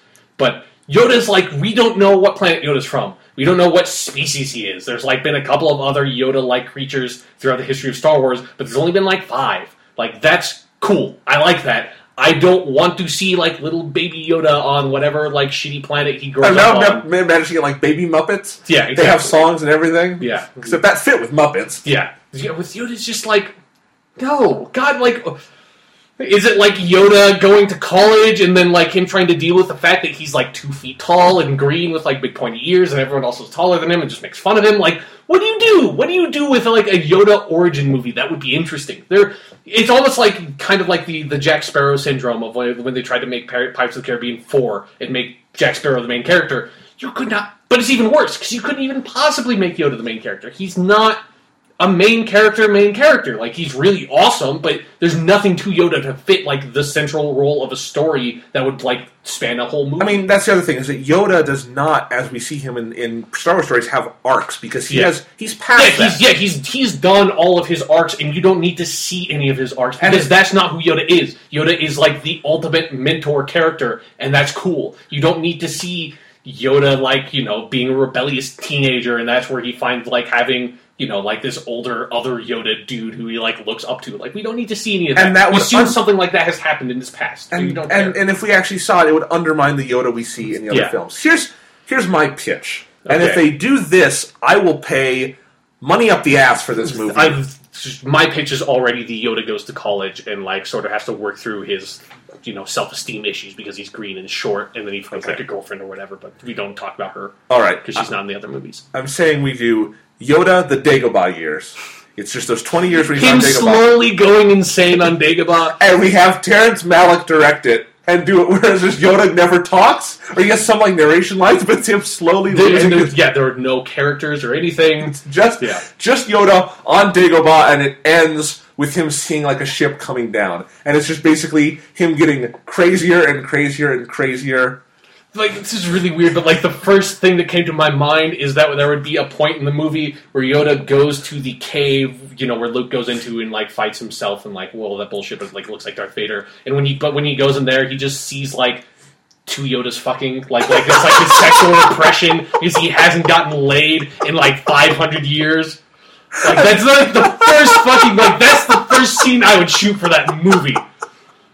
But it wouldn't even be like Yoda would have like no emotion. He'd just sit there and watch it for like three minutes, and then he'd just leave the cave like no emotion, nothing, because it would be like halfway through the movie.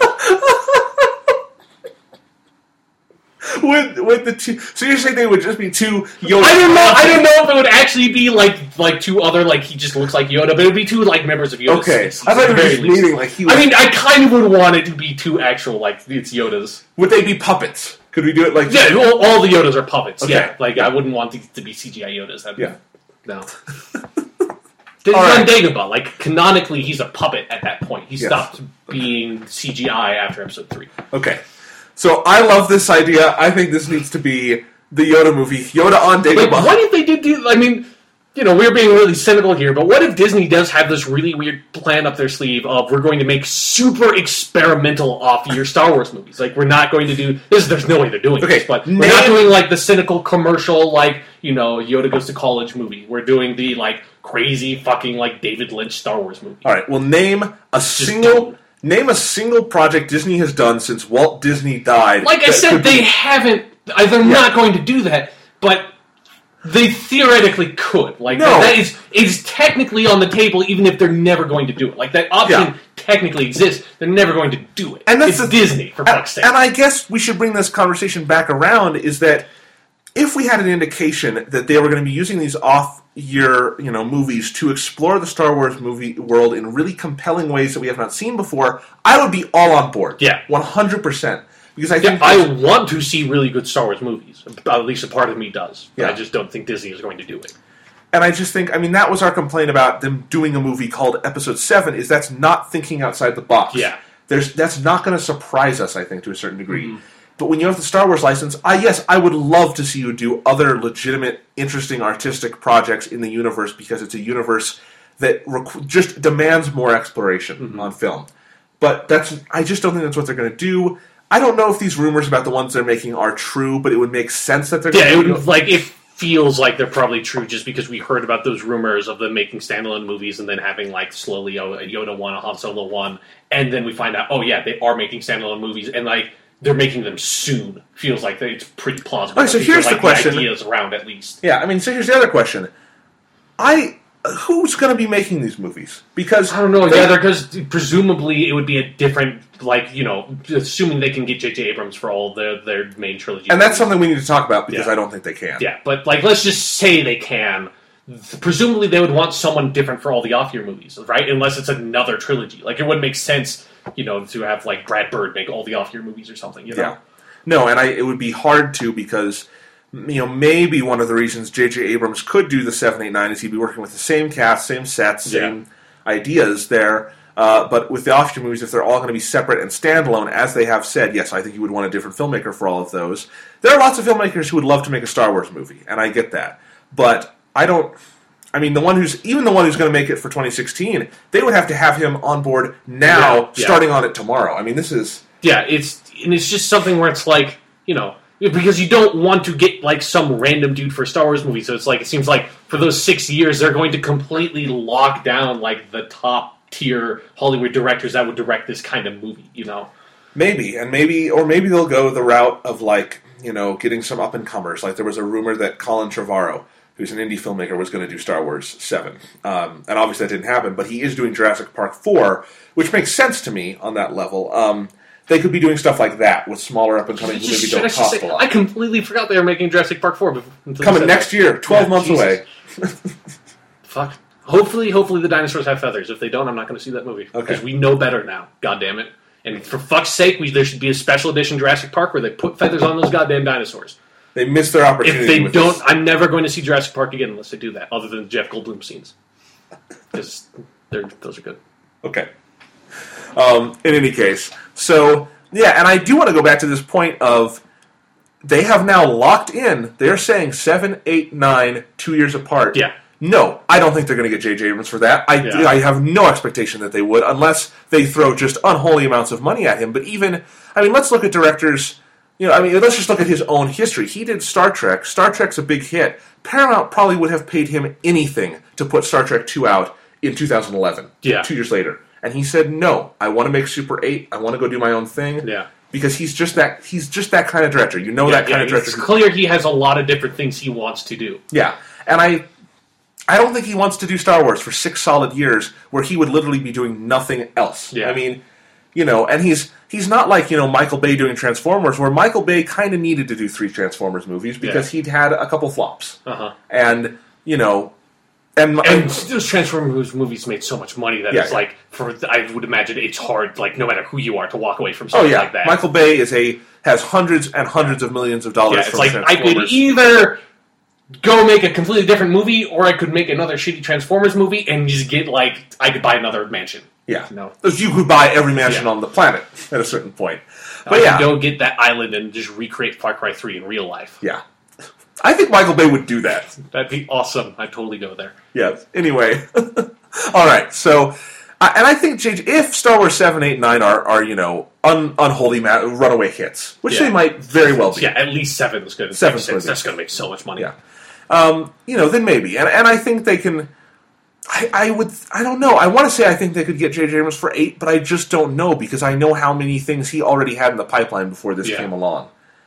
And I mean, because he originally didn't want to do it. Like he was outspoken before, like Yeah. they like really legitimately approached him saying, "I don't want to do a Star Wars movie." It was only until he heard what they had to say about it that he actually got on board. So it seems And- like he's not like it, he, they, you don't have this impression that he's like automatically in it for like I'm going to be the dude on this franchise. And I guess that's the other thing to note. If you do have a two year release cycle with the level of effects of a Star Trek movie, you would have to sign on and get started on pre production before seven hits theaters. yeah, You just would have to.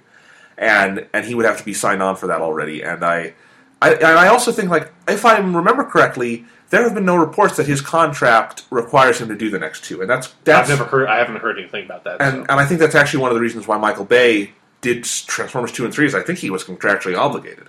And and there's a lot of stuff like that where you make a movie and sometimes like Zack Snyder is contracted, I believe, to do Superman two if Man of Steel's a hit. yeah, That's usually how it works because they, they want to have someone they trust doing these movies. So it, there's just a lot of problems here, logistically and creatively, and it's one of the more baffling pieces of news where it's like, I, I read it and I'm like, you guys know April 1st was two weeks ago. yeah. It's like you guys are a little fucking slow on the upkeep. Yeah, you guys- It's weird. It's so weird. It's weird. I And then it's like you also just have. I like the other side of it. I'm super curious about. Still, is you know after they turn LucasArts LucasArts into like a licensing house, are they going to like license out Star Wars like console video games because Disney is not, other than their new Disney Infinity thing, which is sort of like the Skylanders like toy crossover bullshit. Disney does not make video games. Like they've been out of video games for a long time because they, when they did it, they fucked up. The only other games they made were Epic Mickey One and Two, and they fucked up there too. So, you know, Disney is not inclined to be in the video game business. So I'm curious, like, you know, are they going to try to do anything on that front? Like, there's just so much going on. I'm, I have no idea. And then if- eventually, like the Dark Horse comics stuff, they're the guys who make the Star Wars comics. I assume eventually that deal or whatever is going to run out. Like, will Disney still be like, yeah, no, you guys can still make Star Wars comics? Like, of course they won't. yeah, like it's so weird. It's so weird. Like I have no idea. I was just really hoping when Disney bought Star Wars, it would be like Marvel, where it's like when Disney bought Marvel, fucking nothing changed that you could like immediately see. Like I'm sure there's like you know some like the stuff with the movies probably got like more money or whatever, but it wasn't like immediately apparent. Oh, Disney bought Marvel. With Star Wars, it's like everything's changing. Like everything's changing, and so it's really disappointing to me because I didn't you know, LucasArts has not made a good game in a while, but I did not necessarily want them to be shut down. Like, Well, and here's the point. I think they would be foolish not to play the video game market on Star Wars if merchandising is a reason why they're doing Yeah. the six year deal. Is because the Star Wars video games have historically sold well. They're well regarded. There is Yeah. a market of gamers for them, and that's the difference between. I mean, video game tie-ins for movies that's a dying thing. That's Yeah. just not happening as much anymore. And But for Star Wars, it could work. I mean, Yeah. Star Wars Episode Three game is actually pretty good. yeah, and there's a built-in audience for these things. So For God's sakes, one of my, if not my favorite game of all time, is a Star Wars game. So Yeah. I, I kind of want to see more Star Wars games, Yeah. even if they haven't been good very recently. right. So Star Wars Kinect is the one you're mentioning, right? Your favorite? Yeah, obviously, yeah. It's like that fucking. I can't get enough of their Star Wars remix songs and their Just Dance minigame. Like it's so good, so good. All right. Yoda versus Superman. Superman, like that's not even. It's not even close. No. Well, that's an interesting question. How effective would a lightsaber be against Superman's skin? Like, would like I imagine it would sting, but would it cut him? Because Here's- lightsabers can cut a lot of shit. Here's another. Here's another one. Okay, you yeah. you uh, use kryptonite to tie down you like like kryptonite chains, tie Superman to like a block in space, and fire the Death Star at him. Does he die? Yeah, that would kill him. Okay. Yeah, All right. but like the. I mean, the- realistically, that would kill him. But like, if that was a story, he'd get out of it. Obviously, Right. But yeah. yes, but if that happened, he'd die. Okay. Yeah. He's Superman's mortal. Like he's he's not literally immortal. That's not one of his superpowers, like a lot of people think. Right. Okay. So, with that, let's move on from the shitty Star Wars news. Let's Yeah. get let's get happy again here, Sean. Okay. We we from here on out, podcast is smooth sailing. We are talking about things we like very much, and the first of these topics is Halo Four multiplayer. We want to check back in, as Yep. we noted at the beginning of this podcast several months ago, November when Halo Four came out. Yeah. We quickly did a podcast reviewing obviously the campaign and what multiplayer we had played so far. But there have been a lot of changes, and it very much feels like we've got all three map packs out now. Yeah. We've got a bunch of updates to multiplayer playlists and all this other stuff. We're revamping um, the experience system. So, Sean, what do you? How satisfied are you with Halo Four multiplayer now versus when it started? I like it a lot more now. Like I, it, I took a pretty long break there until like a couple of weeks or about a month ago when I sort of started getting it back into it because of the map packs being released, and I've been having a lot of fun. I think they've improved a lot of it in some really smart ways. Some of like they're they're still doing there's a few mistakes here and there. It's not quite where it needs to be, but it's like you know they've had time to like evolve the multiplayer experience based on the way people are actually playing it which is obviously you know you can't do that a week out like when we recorded our first podcast Right. but yeah it's definitely you know they're 343 industries is doing their due diligence by halo 4 the way bungie did with 3 and reach Yes. So uh, I feel the same way. I think. I think I played Halo Four multiplayer almost nonstop for about a month there. I have like yeah i played so much right when it came out and then Yeah. after about the first month i took a pretty long break because it got it wasn't just that other stuff came out. It got Yeah. of all the Halo multiplayer so far that's been online, it, this got the most repetitive to me the fastest. Um, just because of different the maps are not that, that it launched with are very very good, Yeah. but they're not so compelling that I want to play on them every day. Um, there were there was a very limited set of multiplayer playlists at the beginning, and they, they were not the hoppers did not have multiple game types, and that was a big deal that they only Yeah. recently fixed. Was if you play if you went into a SWAT hopper, you were just playing SWAT. If you went into a Team Slayer hopper, you were just playing Slayer, and that's not how Halo is at its most fun online. I think we Yeah. agree. yeah So just a lot of th- little things like that. It got repetitive to me. Took a break. As you did, I came back when the map pack started coming out, and most recently when they started doing a lot of big changes. And I'm been I'm having a lot of fun. yeah yeah it's definitely it's improved a lot so i guess Yeah, let's uh let's just sort of like go through some of the changes they've made and talk about them. I think like Yeah. the biggest and most important one, and the one I think we talked about the most when the game originally launched, were the playlists because that's something where every single time a Halo game has launched, it's had a pretty bare bones like you know Team Slayer, Team Objective, whatever, and they sort of had a different methodology for it in this one of you know you still had Slayer, you still had Big Team Slayer. But then past that, all the objective game types had their individual modes, which most of those still exist but uh, they also have a, uh team objective mode that sort of ties in more of like the uh, oddball King Extraction. Hill- yeah, extraction, like those modes that don't necessarily hold up a like Playlist playlist on on their their own, the way that uh, Dominion or Capture the Flag can.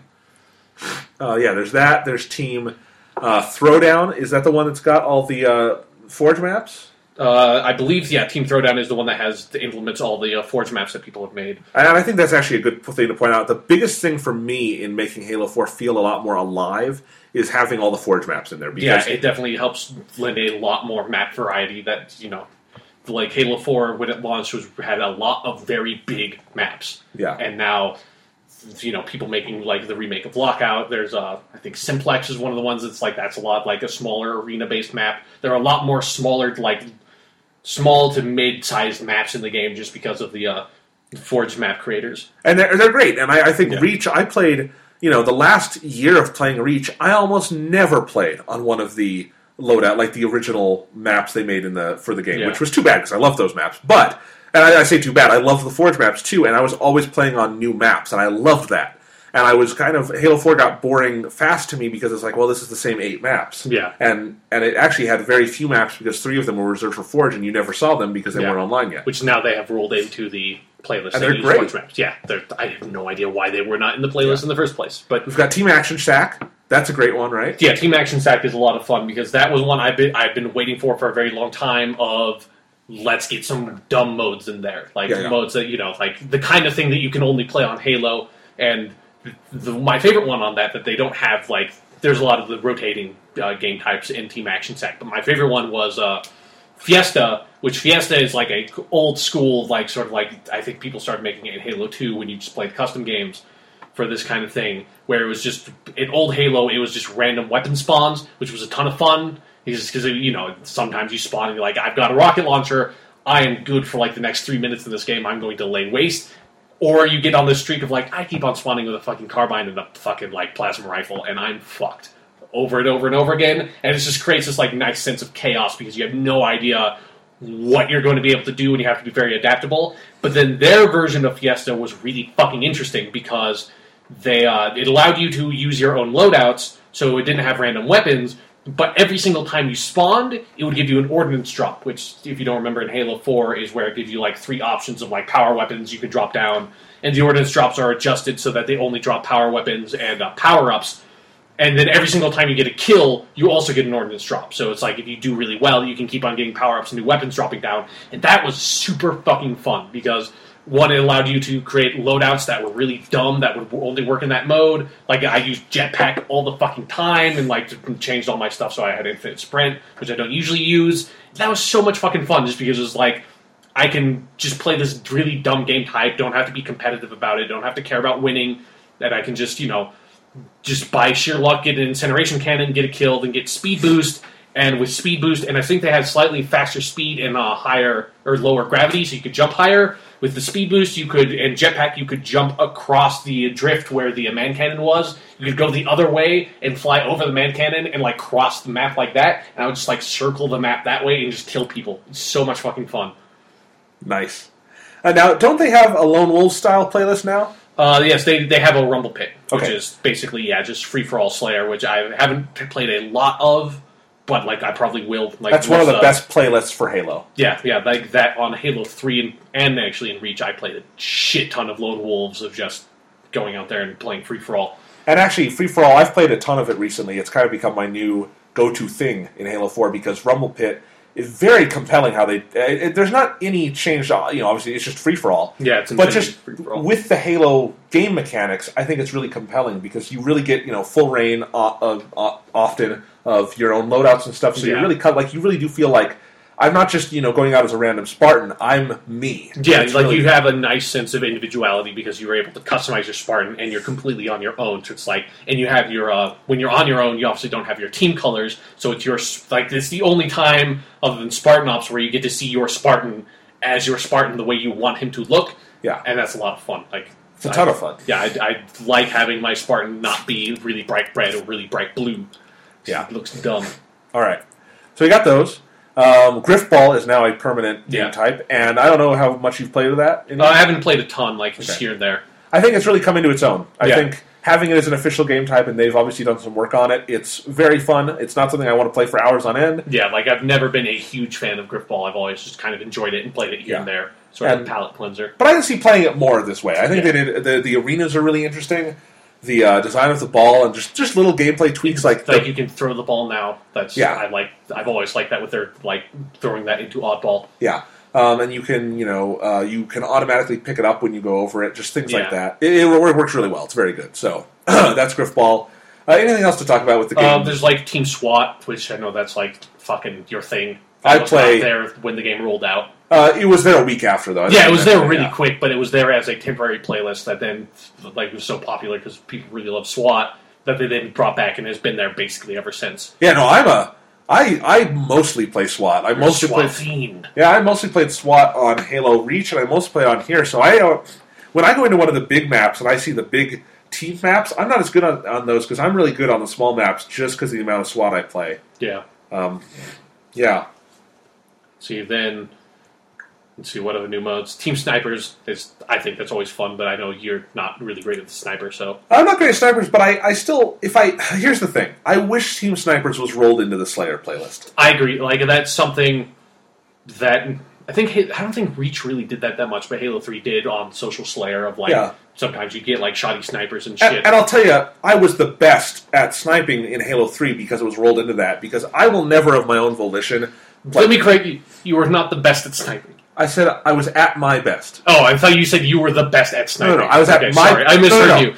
I was bad. I was at my personal. like, okay, let's not get a little over. no, no, no, no. Here. Just my personal lifetime best. Relative to other people, it's shit still. But you know, I'm not gonna. My, my point here is, I'm not gonna pick team snipers on my own just because I want to play an hour of team snipers. That's not. That's not that kind of game type to me. But you roll it in with SWAT, with a Slayer or something, and it comes up. I'll be totally happy to play it. Yeah, yeah. for a game or two. And the reason I'm bad at snipers at this point is because it's on its own and I just ignore it and I never use the sniper rifle and, you know, practice makes perfect. yeah. Or Yeah. competent. Or semi competent. Practice makes you can get a kill or two sometimes. Yes. Uh, on your case. But yeah, there's also Team Doubles is a, a playlist that I've always been kind of fond of. We've been playing a ton of yeah, that's yeah, great. Yeah, we played that. That's yeah, it's always Unless, do we want to Oh yeah, talk there- about. there's one other thing, like one weird thing that we didn't realize at first because the Forge maps were not implemented. But you know, Halo has always been a game where it's a lot of fun to play with your friends. If like with us when we're on the same couch, you just play split screen. And I know obviously you've played Halo that way, like for most of your life because you also played a lot of Halo with your brother at home. Yeah, I've never played like the Halo 2 or 3 campaigns outside of split screen. Yeah, so it's always just weird to me because it's like Yeah. I always think of it because most of the Halo multiplayer I've played since obviously three came out has been online. So it's like I always think of like the full big Right. screen, and so it's always this really weird adjustment for me when I get the have to play split screen with you.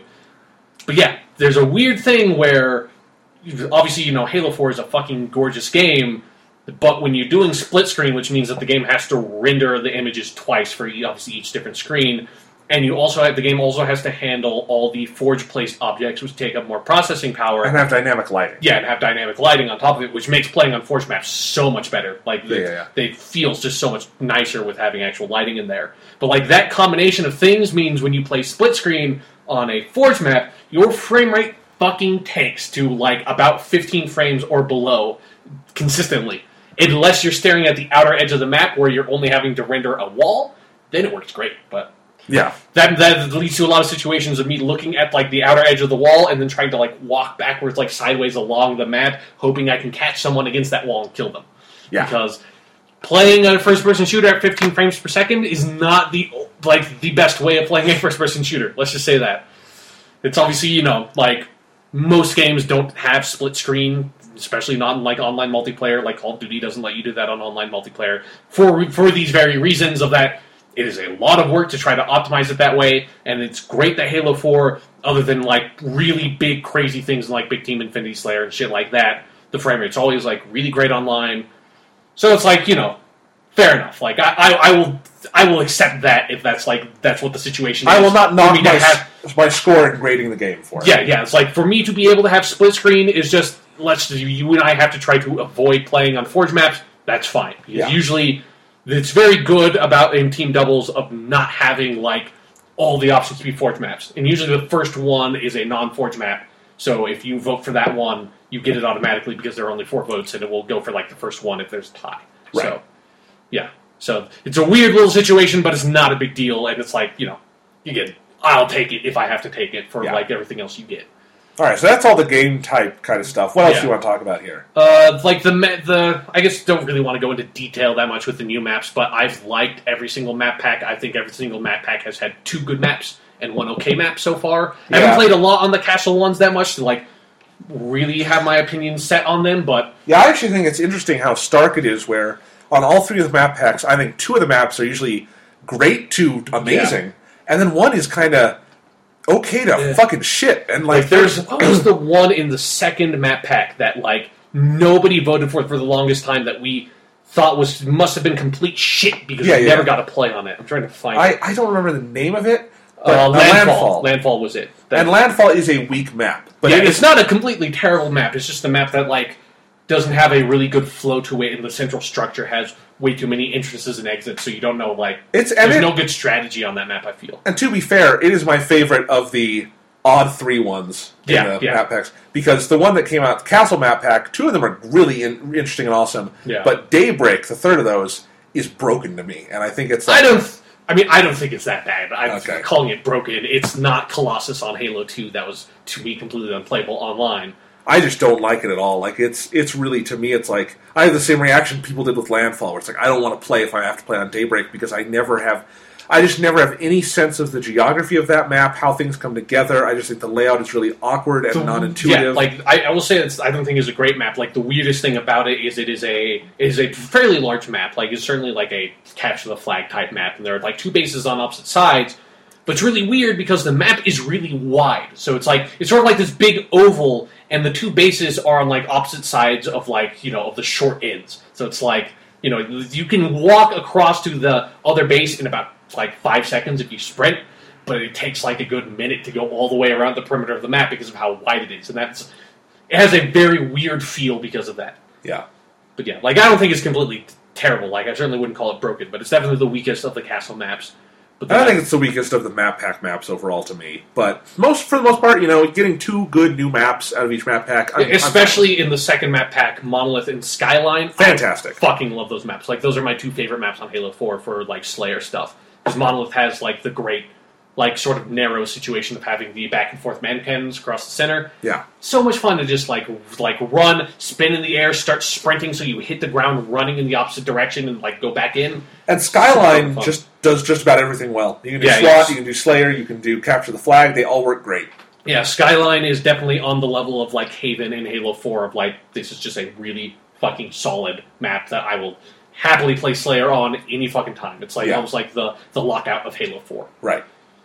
So which now there is a lockout of Halo. yeah, the 4. Shutout remake, fantastic, really good. Uh, like, I, I think it's good, but it's definitely one where Halo Four plays so differently to me that I don't, I don't feel like the map necessarily accommodates the differences in the movement of Halo Four that much to me. But like, I don't think it's terrible, but it's like it's not special to me. Like, there's like a lot of like jumps and stuff that you can't make anymore that change the way that map plays for me that I don't Right. like. But All right, so what else do we have to talk about? I'm kind of losing my voice. Okay, like yeah, I don't think there's a huge amount else to talk about with Halo Four. It's just definitely the situation. It's a lot more fun to go in and play multiplayer now. And then also, like one of the things I've been having most fun with multiplayer now is the mode uh, Dominion, which is unique to Halo Four. It's one of the newer modes where you have like the three bases and you have to capture them. And and I like it a lot more now because I played so much more of it that now I actually understand like the way the game works way more than I used to. Where it's like there's a lot of really on the fly sort of like math you have to do of that base has like 10 seconds to score a point. This base has 20 seconds. That base has like 40 seconds, like it just scored a. And it's like you have to time this out of like, you know, you need to hold down the bases, and every time like their like timer goes down, it gives you 20 points. So it's like, do I do I just try to hold down like the one we have left, and will we be able to eke out the rest of the points before they overtake us? Do I have to go like try to take that base? Like there's a lot of like really quick decision makings that are very tactical that I like that it's very difficult to do until you played a lot of that mode. But once you get into it, I find that mode's really fun. I, I completely agree with that. I uh, I love Dominion. I think it's it's one of the best game types for exactly what you said, and I feel it's like really fun, frantic in that way where you're doing all this stuff. Like that's one where I use my always running uh, loadout because it's like you need fucking speed if you're going to Yeah. get like I need to capture that in the next 20 seconds. Get back to this one. I also like that like some of the maps play a lot like really differently because Yeah. some of the map layouts it's like it's all about holding down that middle one and it's like, you know, like you just hold that one out for as long as you can because if they don't get because they basically have to go through the middle one to get to your like main one and then there's like the map like Longbow where it's like all three of them are like equidistant apart like it's a big equilateral triangle so it's like every single one's up for grabs and there's no like single like one you have to hold down it's a lot of fun yeah, like I'm definitely enjoying Halo 4 multiplayer a lot more now than I did when it first came out. Like I'm, I I'm like level 109 now. They're still making of it. great use of the challenges. Do you want? Yeah, yeah, about that's one of my favorite things is that they've uh, after having not played it for like two months and then coming back into it, they really up the amount of experience you get for completing challenges, which makes leveling not a complete grind once you get past fifty. Because I, when it's like after I first stopped playing in my first chunk, I think I was like half like level sixty five or something like that. Like, and at that point, it was like once you get into the higher levels of those like ten level chunks, it gets really hard to keep on leveling up. And so now I have the nice motivation of okay, I'll go in, I'll complete the challenges for like this week, and then I don't have to play Halo Four, and it's like this nice little like reason for me to play the game, and then like I feel like I've accomplished something, you know, I've leveled up a lot, and I can just kind of put it down and wait for the new challenges to come out, and that's a lot And- of fun. And that's how I played Reach. I thought Reach really cracked that with their challenges, and uh, yeah, Halo Four uses it just as well. There's always, and I just like the so many tiers of challenges in four Yeah. that there's it's nice to keep track of. Do you want to talk a little bit because you did play all of it about Spartan Ops season one? Oh yeah, sure. That's uh, Spartan Ops was a really interesting experiment, I guess, and it's something where I don't know if they're going to make a season two. The way season one ends, like Spartan Ops, the best part of it by far are the CGI episodes, and I would totally recommend if you don't have interest in playing Spartan Ops and you don't need to play all of Spartan Ops, is you can just go in. I think they're all for free on YouTube now. If not, like you know, you can just go in. The, if you have Halo Four, they're free on Halo Four, and just watch the CGI episodes for each week because it makes like a good, maybe like hour long Halo movie, and they're all really high quality. They tell a really interesting story that ends in a way that it's that they can't necessarily reuse the same assets over and over and over again. Like they kind of change the status quo. That's like it wouldn't make sense if you know. Like they would have to explain why Prometheans keep on popping up, like why you're still fighting the Covenant. Like there's a definite ending to season one of Spartan Ops, so I don't know if there's going to be season two. But I really want there to be a season two because with the season one of Spartan Ops, they had sort of five episode chunk, and then they took like a month break in between, and then they did the last five episodes. And that like break in between where they were like developing the, the next five really helped Spartan Ops work way better. Like the second half of Spartan Ops is like five times better than the first half. It's so much better. There are different maps. They use the maps better that time. Like there's the maps have like a lot of different areas to them. So even if you're in the same like technical map, you go to different places in it. It's like obviously they can reuse some of the same maps from uh, the first half every once in a while, and they feel a lot more fresh than having to play the same map three times.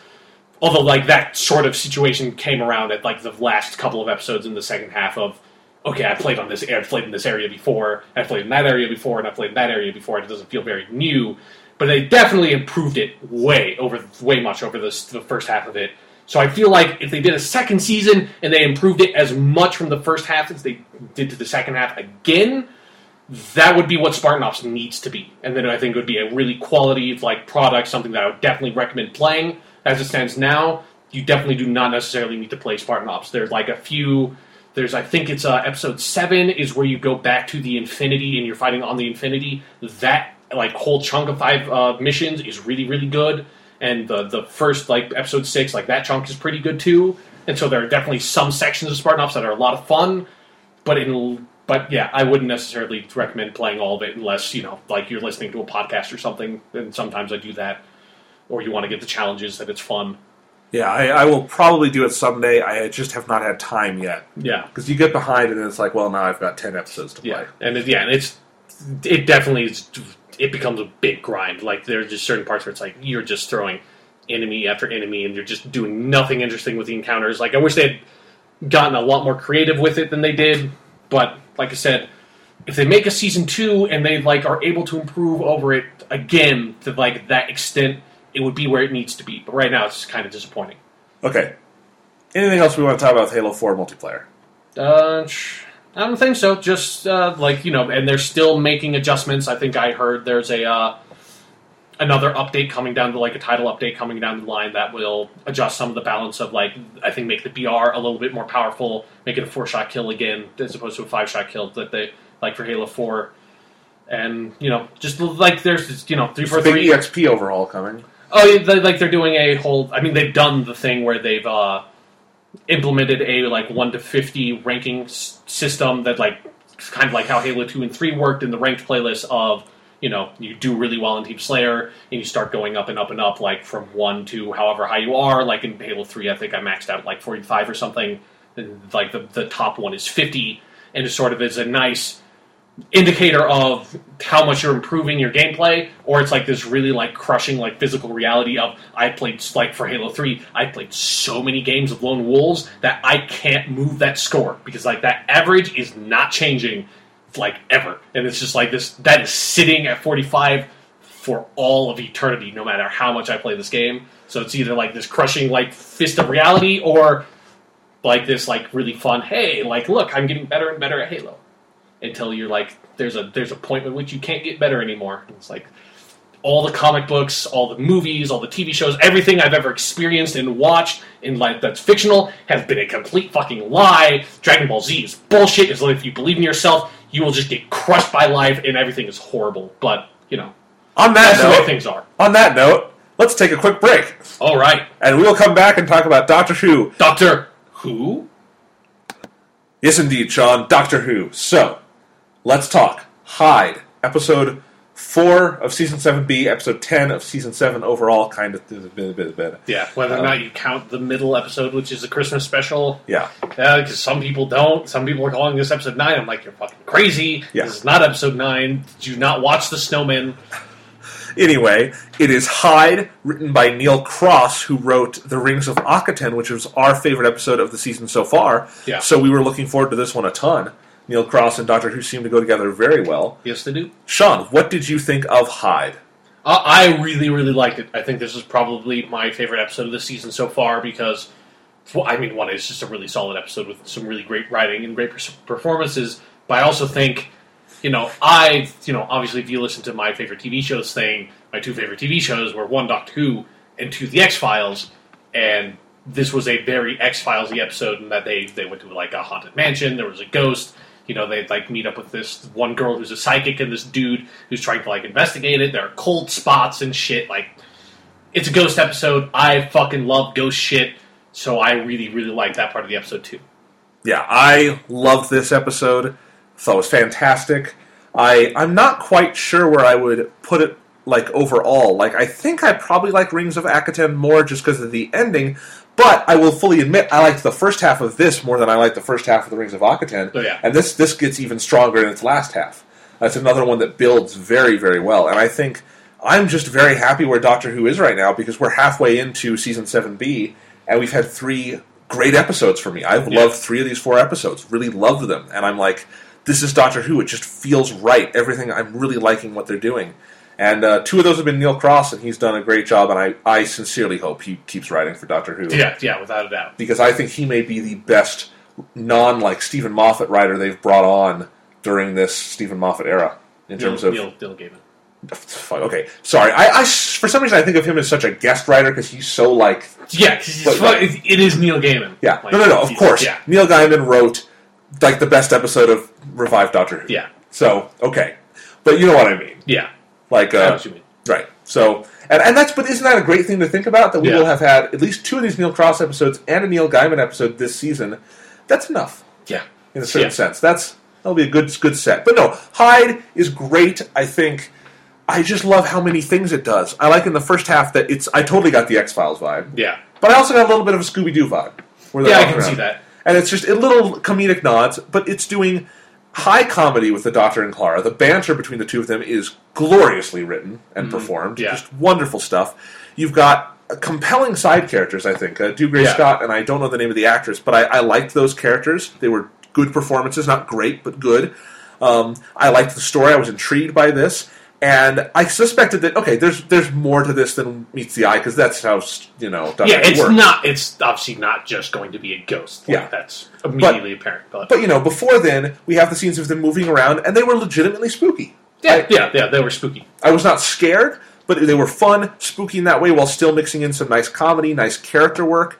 Uh, and then we get through to the second half where we start getting into the, the story, and it was actually a very clever things that start happening where Doctor is going all throughout time. It has one of my favorite scenes that they've done in, in. I mean, one of those I would put on par with Rings of Akhaten, where Clara has this realization, as you would if you started Yeah, traveling yeah. the TARDIS. And this is one of the best Doctor examples I can think of of a human getting mind fucked by the TARDIS. Yeah. Of seeing the totality of time, and there's some great dialogue there. I want to come back to this scene later on. Yeah. And then just the whole ending, and, and, and the production values are great throughout. And, and again, mixing this this spooky, intense kind of action side with some really good character arcs. And then at the end, just like Dreams of Akhaten, there's all these disparate elements. You don't know how they're going to come together. They come together 100%, and Yeah. it works, even more so than in Rings of Akhaten. Yeah, yeah. Um, doesn't reach that same emotional climax, but. but it's not trying to. No, no, like, no. Yeah, it's not. You know, it's not ending like with this big fucking speech and stuff. No, no, no. But in terms of like just narrative construction, this thing is rock solid, and Yeah. it's just great. Yeah, yeah, So- without a doubt. So yeah, well, like, where do you want to start with like the discussion of the episode proper? Well, you know, I, I do want to start with the writing because I think Neil Cross's dialogue is fantastic. Yeah, yeah, especially his writing for the Doctor and Clara in particular. Like, it's very snappy, very witty. There are a lot of like really funny little jokes here and there. That's like, it's just a lot of fun to listen to. Like, you just like the dialogue's just like really good. It's really good, snappy Doctor Who dialogue. And, and I think even more than that, we talked about last week that the problem when Mark Gatiss writes for Doctor Who is that he doesn't get the characters. He just Yeah. they're so nondescript in his scripts. Uh, and and here, this really felt like felt like Clara. Like this is a character we're getting to know, and this is a really good. This episode is a nice step forward for Clara. Yeah. And for the Doctor, this really, really is the Doctor. He's giving Matt Smith and Jenna Louise Coleman stuff they can dig into, and they have so much fun with it. Yeah, There's yeah, as you said, there's so much great banter. yeah. It's just always like I can't like the the joke in my mind that sticks out uh, doesn't really involve Clara. Was what we were just talking about where uh, while we were taking our break of with Doctor Who. You know, the Doctor Who bullshit is so oppressive, so overbearing. The puns. yeah, the the puns, the the Doctor Who bullshit. I should I should say. And I loved in this episode near the beginning when the Doctor like comes in for the first time. There is a like Doctor Who like title joke, but it's really quick, really fast. It's kind of funny, and it feels like a joke that the classic series would have made about the title once every like three years, where the Doctor comes in, he says, "I'm the Doctor." The guy says, "Doctor what?" And it's like, "If you like," and then they just move on. Like that's it. I thought that was fucking hilarious because that's I've never heard that before. Like like in like changing the who to a what. And the Doctor's like, "Eh, whatever, sure." Yeah, and you know what? That's the thing. We would not mind these jokes if they were creative, but the problem with the puns is that this season, every time it's been done, Yeah. it's the exact same thing. yeah. You know, and so that's why it's not it, like just at, at its most base level, it's not funny Yeah. because we know it's coming. But here, that was funny because it was a play on our expectations. Yeah. And, and it was like, you know, it was a wink to the audience, but it was like a wink that was so quick you could miss it if you blinked. Yeah, Like, yeah. It was like, it was there, it was gone. It was done. Like, it was Yeah, yeah, pretty funny. It was a nice little introduction to the beginning of the episode, like having those characters meet up. I really liked it. I really like that too. I think And that was sort of like a lot of the tone of like sort of the more humorous side of the dialogue, just back and forth with a lot of the characters throughout the course of the episode. Obviously, there was like a lot of really great dramatic dialogue, but it was like just the stuff that sort of like needs to be said, like sort of exposition type scenes and stuff, was really nice to watch just because it was not really plain. It was funny. It had a lot of character to it. Yeah, and I think the dialogue, as it was in Rings of Akhaten, though, you know, we got great banter, Yeah. and that creates this great foundation. But when Neil Cross wants to get dramatic, boy, he does some good stuff. That, Yeah. like I said, my favorite scene in this episode was the Doctor going back and forth through time on the TARDIS. Which one was just neat because the production values were really nice. Yeah. you were kind of wondering like, what's he doing? Like, what's going to happen here? He's taking the camera. You, you, in the back of your mind, you're putting it together. Yeah, yeah. I think it's, that's parts I figured out pretty quickly. Not necessarily that it was a time traveler, but it was someone stuck in time. Like I got that, but I think, but what I what I like is that you know that you're seeing it, and you're putting it together yourself. Yeah, and, yeah, and, and that that's a cool way, especially once he comes back and like to have like like the clear image because he's taken all those pictures across time. I thought that was a really cool idea that takes advantage of the TARDIS and then also provides that opportunity to have this like like like that really great scene where he has this like real this real moment with Clara where Clara like has this realization of oh I've just seen like the birth of my planet and the destruction of my planet over the course of like the last 30 minutes and I my body like my bones are like probably out there buried in the earth right this fucking second And and I could go find them. and that was so beautifully written and that is a concept that you know now that i think about it i think has been underutilized on revive too Yeah. that's something that they kind of just the companions come on it's like it's nothing but fun but you know that's something that would fuck with you Yeah. and i think it's especially it feels true to clara who has been questioning things like that Yeah. And she is inquisitive in that way and it, it all builds up to this line that is so so fucking great and so brilliant it's really simple it's not like interestingly you know synt- you know the syntax or something Yeah. but she says, you know, I'm alive and I've been dead a hundred billion years. I'm a ghost. to you I'm a ghost. We're all ghosts to you, and that's Yeah. such an interesting idea. And I think it, I think in this time when we are having our first companion transition for Matt Smith, I think it's a good idea to bring up. Yeah. Um, and this idea, and it, it kind of gets back to I think what the classic Who companion attitude towards companions is, where the Doctor is a little more detached, Yeah, yeah. and he sees it in this temporal context. That, that reminds me, There's also another really nice, uh, like nod uh, earlier in the episode. Speaking of companions, where they're having a conversation with the uh, the, the the guy and the psychic, and he referred, and the doctor asks, is "Like, oh, she's your companion?" He's like, "No, she's an assistant." He's like, "Oh yeah, it's the '70s. They're called assistants now, or like whatever that line is." That's great because in because that's like when the third Doctor came on. He had Liz Shaw in that sort of era. They referred to as assistants and not as companions. That's great. I thought that was like a really again another you know obviously it's like a wink to the audience like a little like reference like f- little tiny fourth wall breaking but I think it works like because Yeah, it doesn't necessarily like if you didn't know that you wouldn't think that like if you didn't know about that whole assistant thing it just seems like a little bit of dialogue I want to ask you about another fourth wall breaking thing in a second, but I want to go back to this point of her line about ghosts and stuff. And It's just, you know, I think that's something the dialogue does in, in, in Neil Cross's writing here, is bringing thematic ideas into it in very natural ways where Clara's conclusion there is a very apt one, which is that this sense of, you know, when you're traveling through time and you have this temporal disconnect, that's what fucks with you, is that you Yeah. are alive and dead kind of because you see the totality of time. Yeah. And the doctor exists in the totality of time. He doesn't know anything else. And I like I always like when Matt Smith's doctor, because he plays these things so well, is challenged on his perceptions of Yeah. time. And that's a moment where he has to stop and think like, you know, I don't live like Clara. I I don't see time linearly. I really never have for Mm-hmm. most of my life. And you know, when you're confronted with that, Matt Smith plays that great. She plays that great, and you get a much better sense of who she is, what their relationship is, and it's, it's so much of that is predicated on just good dialogue writing. And- yeah yeah it's definitely yeah it's a really really great scene yeah. But okay, I want to ask you about another piece of fourth wall breaking. Okay. Because this one, it, I wouldn't even have batted an eyelash at it, but they're doing it a lot. It's uh, Clara says something about how uh, whiskey is the eleventh worst thing in the world. yeah That is our third eleventh reference this season. We had an Asylum of the Daleks. Yeah. He says um, this one goes to eleven or something. I forget. yeah something like that Yeah. but and then uh, in the Uh, the premiere. se- season premiere Yeah, Bells of St. she- yeah, John. where she said like you'll love chapter 11 That's where she says Yeah. chapter 10's great, but chapter 11 is where it gets, or something Yeah. like chapter 10's good, chapter 11's where it gets great. yeah And then now she has this 11th thing. And like is, I, I don't i mean it, it, it's something where it's like that might not even be fourth wall breaking like that might not be completely intentional i don't know like it's it's almost sort of like you know I, that kind of feels like when in Cold War he pulls out a Barbie and everyone's like, or like the Bad Wolf thing, like they use "Hungry Like a Wolf," the Duran Duran song, and they're like, "It's a rose thing." Like it, it's something where it's like it could be, Okay. but it might not. But here's- like here's- because you know, here, eleven is a number. yeah, but it stuck out to me because they've been using 11. Exactly. It's, it's something that like it will stick out to you, but that does not necessarily mean it's intentional. Like it, But- it's but- something that's might more that's a my- problem of the other stuff in the season. But that's my question: is that she could have said any number, and eleven seems very random. And the thing is, I mean, this script has to pass through several drafts by Neil Cross himself. It's going to go to Steven Moffat. Steven Moffat is going to oversee it the entire time it's in production. If eleven is a thing he is building up to, which it seems like it is, alongside the Doctor Who puns, Yeah.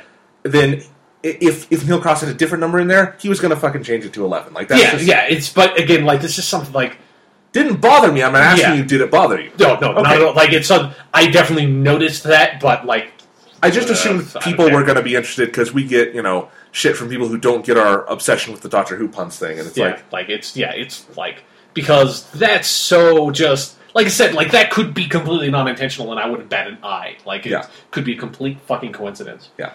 But I think I think we need Clara to have an episode where she sits down and lists her eleven th- most hated things in the world. Sure. I think that that needs to be the next episode of Doctor Who. Or no, they can do a prequel to an episode. And her number one one is Doctor Who puns, and I'm like, thank you. Clara, I want to marry you. Yes, Yeah. Best companion ever. Yes. All right. So, uh, what else to talk about? Let's talk about the uh, obviously the last half of the episode. We find out someone's stuck in time. Yeah. And that's an interesting idea on its own, but then I love where they go with it, where they he has to go into this into the, these, the bubble universe. Like, Yeah. And I like how they, they bring that idea back from the Doctor's wife, so you're kind of familiar with it. And I also love that he it's one of the it's this great reflexive moment where he's explaining a bubble universe and he gets two balloons, and it feels like a parody of every scene, every time anyone's ever had to do technobabble like that. Yeah.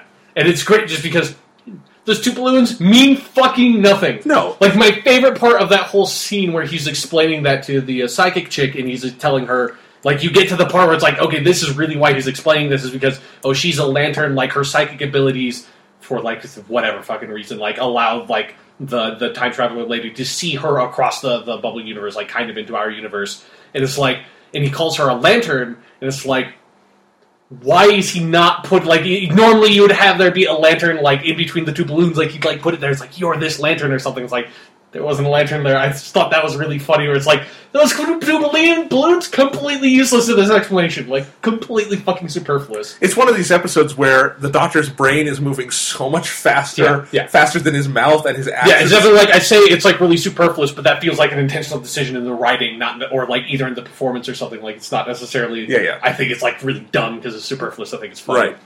That was great. Uh, here's a question I have. So, so obviously, Psychic Lady becomes very important because she can open this portal and Yeah. let them walk through it.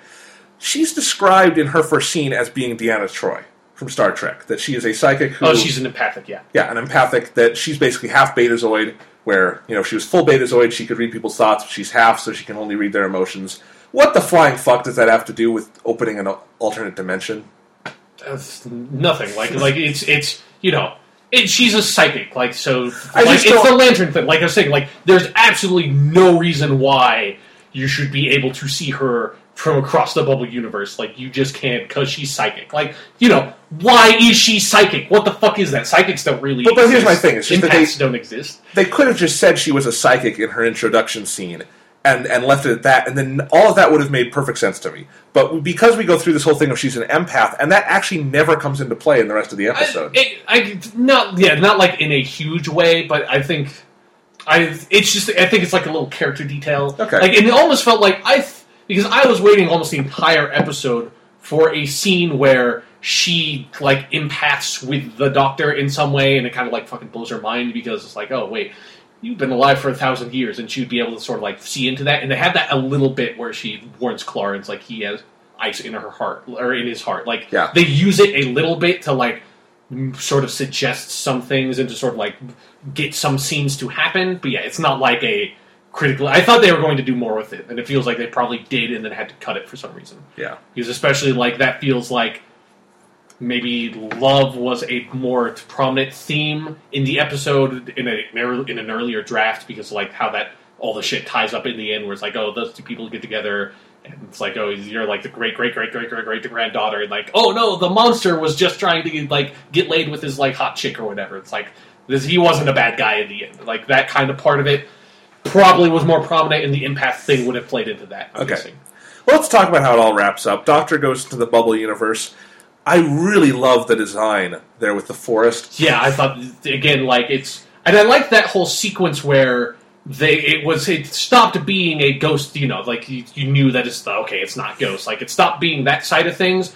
But I like how they still kept that sort of like vaguely horror imagery going on with like the endless forest that he he runs into and the whole thing where they open up that portal is feels like felt like very much like a horror movie of like It's Poltergeist. yeah, Poltergeist. That's what I was thinking of. I've got fucking Insidious on the brain because that was like that the movie that I watched where they go to the further and all that bullshit is very similar to that. And like that, like portal and bullshit, it's like that kind of stuff happens in that movie. But yeah, it's that very like horror movie. Like you've opened a portal to fucking hell or whatever. Like Yeah. they don't show it like directly and like it's all the wind blowing and shit. Like And that's once- very horror movie. And once the portal closes, Matt Smith does a great job just showing kind of uh, getting scared. Yeah, yeah. And we don't see that a lot from this Doctor, and so that was interesting. Uh, and I really liked how they resolved that, where not only did Clara get to go use the TARDIS and come in, but then the psychic was still important to get the TARDIS back. So these Yeah. both sides were important. And I like the little thing where Clara felt the TARDIS didn't like her. Like I Yeah. really like whenever they remember to make the TARDIS a character because she yeah, is. I, I really like that too, and it's it's something that's just interesting because I when that was introduced in Rings of Akhaten, I was suspected that would be a like ongoing thing, but I think that was actually just Neil Cross. Since these are those are both Neil Cross episodes, Yeah. he was just like.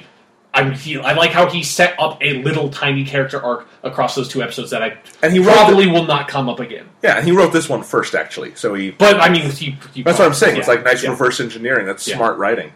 Uh, but I like that. I, and I, I just, you know, since the Doctor's wife, I, I like any chance where they really get to bring some of that back. Yeah, yeah. And uh, it felt like, you know, she had a personality here, and that then she gets to, you know, help Clara out, and they go through, and there's just a nice, really kind of fun action sequence Yeah. where the TARDIS comes through, Doctor jumps on, and I like the idea of him coming back through the dimension, just holding on to the outside. Yeah, which you know, like I know that happened in uh, fucking when like uh, John Barrowman was on the back of the TARDIS, like the, whenever that was when they ran to the the Master in season three. But would that like it seems different when you're going across universes? I don't know. I don't think the Doctor would have probably gotten fucking vaporized, but who knows? Okay. Who knows? There's there there's some there's some Doctor Who like suspension of d- disbelief going on in certain parts of that episode. There, Superman versus Doctor Who. I think they wouldn't fight. Okay, I know. They'd be friends. like yeah, like immediately. All right. But Let's- if like the Doctor tried to fuck with Superman, it'd be over. Okay. Maybe that's how the eleventh Doctor should regenerate. Crossover with Man of Steel. Man of Steel, yeah. All right. Anyway, It's like that for what for whatever reason, like somehow the Doctor accidentally causes Krypton to blow up. Superman's like, oh, during the okay. Time War, Yeah, exactly. there were some there were some Time Lords hiding there, and he blew the planet up Yeah, in his dark Christopher Eccleston years. yeah, All right. So let's uh let's see. So so kind of we're, we're near the end here with all the wrap ups, but all, I like how all of these things are coming together. Where the psychic is very important. Clara gets to play a really active role. Doctor's always obviously very Yeah. active. The um, Dougray Scott character is not quite as important to all these things, but he's important to the character arcs and stuff. yeah, yeah. Um, like, and then even we bring back, and I'm like, and I just was assuming at this point that the monster was just sort of a one off. Didn't didn't really matter. The monster was not the point, so we weren't going to know any more about him. But then the Doctor puts it together and realizes he wasn't evil. He just wanted his mate. yeah, he and- just wanted to fuck. Yeah, and I will I will agree. Like you, you were talking about how that was not fully baked. Yeah, But I like I just like any Doctor Who conclusion where we can find out the Doctor or the monster wasn't really evil and the Doctor can do something nice for him. yeah, and, and like when I was talking to you before we recorded the episode, I I will totally buy that just because I love the scene where he goes back and the monster comes up to him and you get a nice close up on and I love it's just like it's a practical costume so it doesn't look completely shitty like the Ice Warrior costume from the last episode of like you know like the fucked up like crazy like creaked like black looks like it's like gnarled bark face that the monster has and it's just like there's just a really nice moment there. You're like yeah even fucked up gnarled bark monsters need to get laid sometimes. So yeah. That is the moral of this episode. exactly. That's what we need to take away Doctor Who's it's very important But you know, love does become this sort of theme that's kind of going on through the episode. It's not fully baked, but it's still it all pays off. Yeah, yeah. Comes It's still, it's still there. It's just like it's Yeah. not something that felt like it was set up really early on in the episode to like that it would necessarily pay off like like that in the end. Like I said, it felt like that might have been a more prominent aspect in an earlier draft or something that Yeah. they had to cut. And and you know, no, ma- no matter what, this is such a tightly constructed episode. It's so satisfying on just about every level.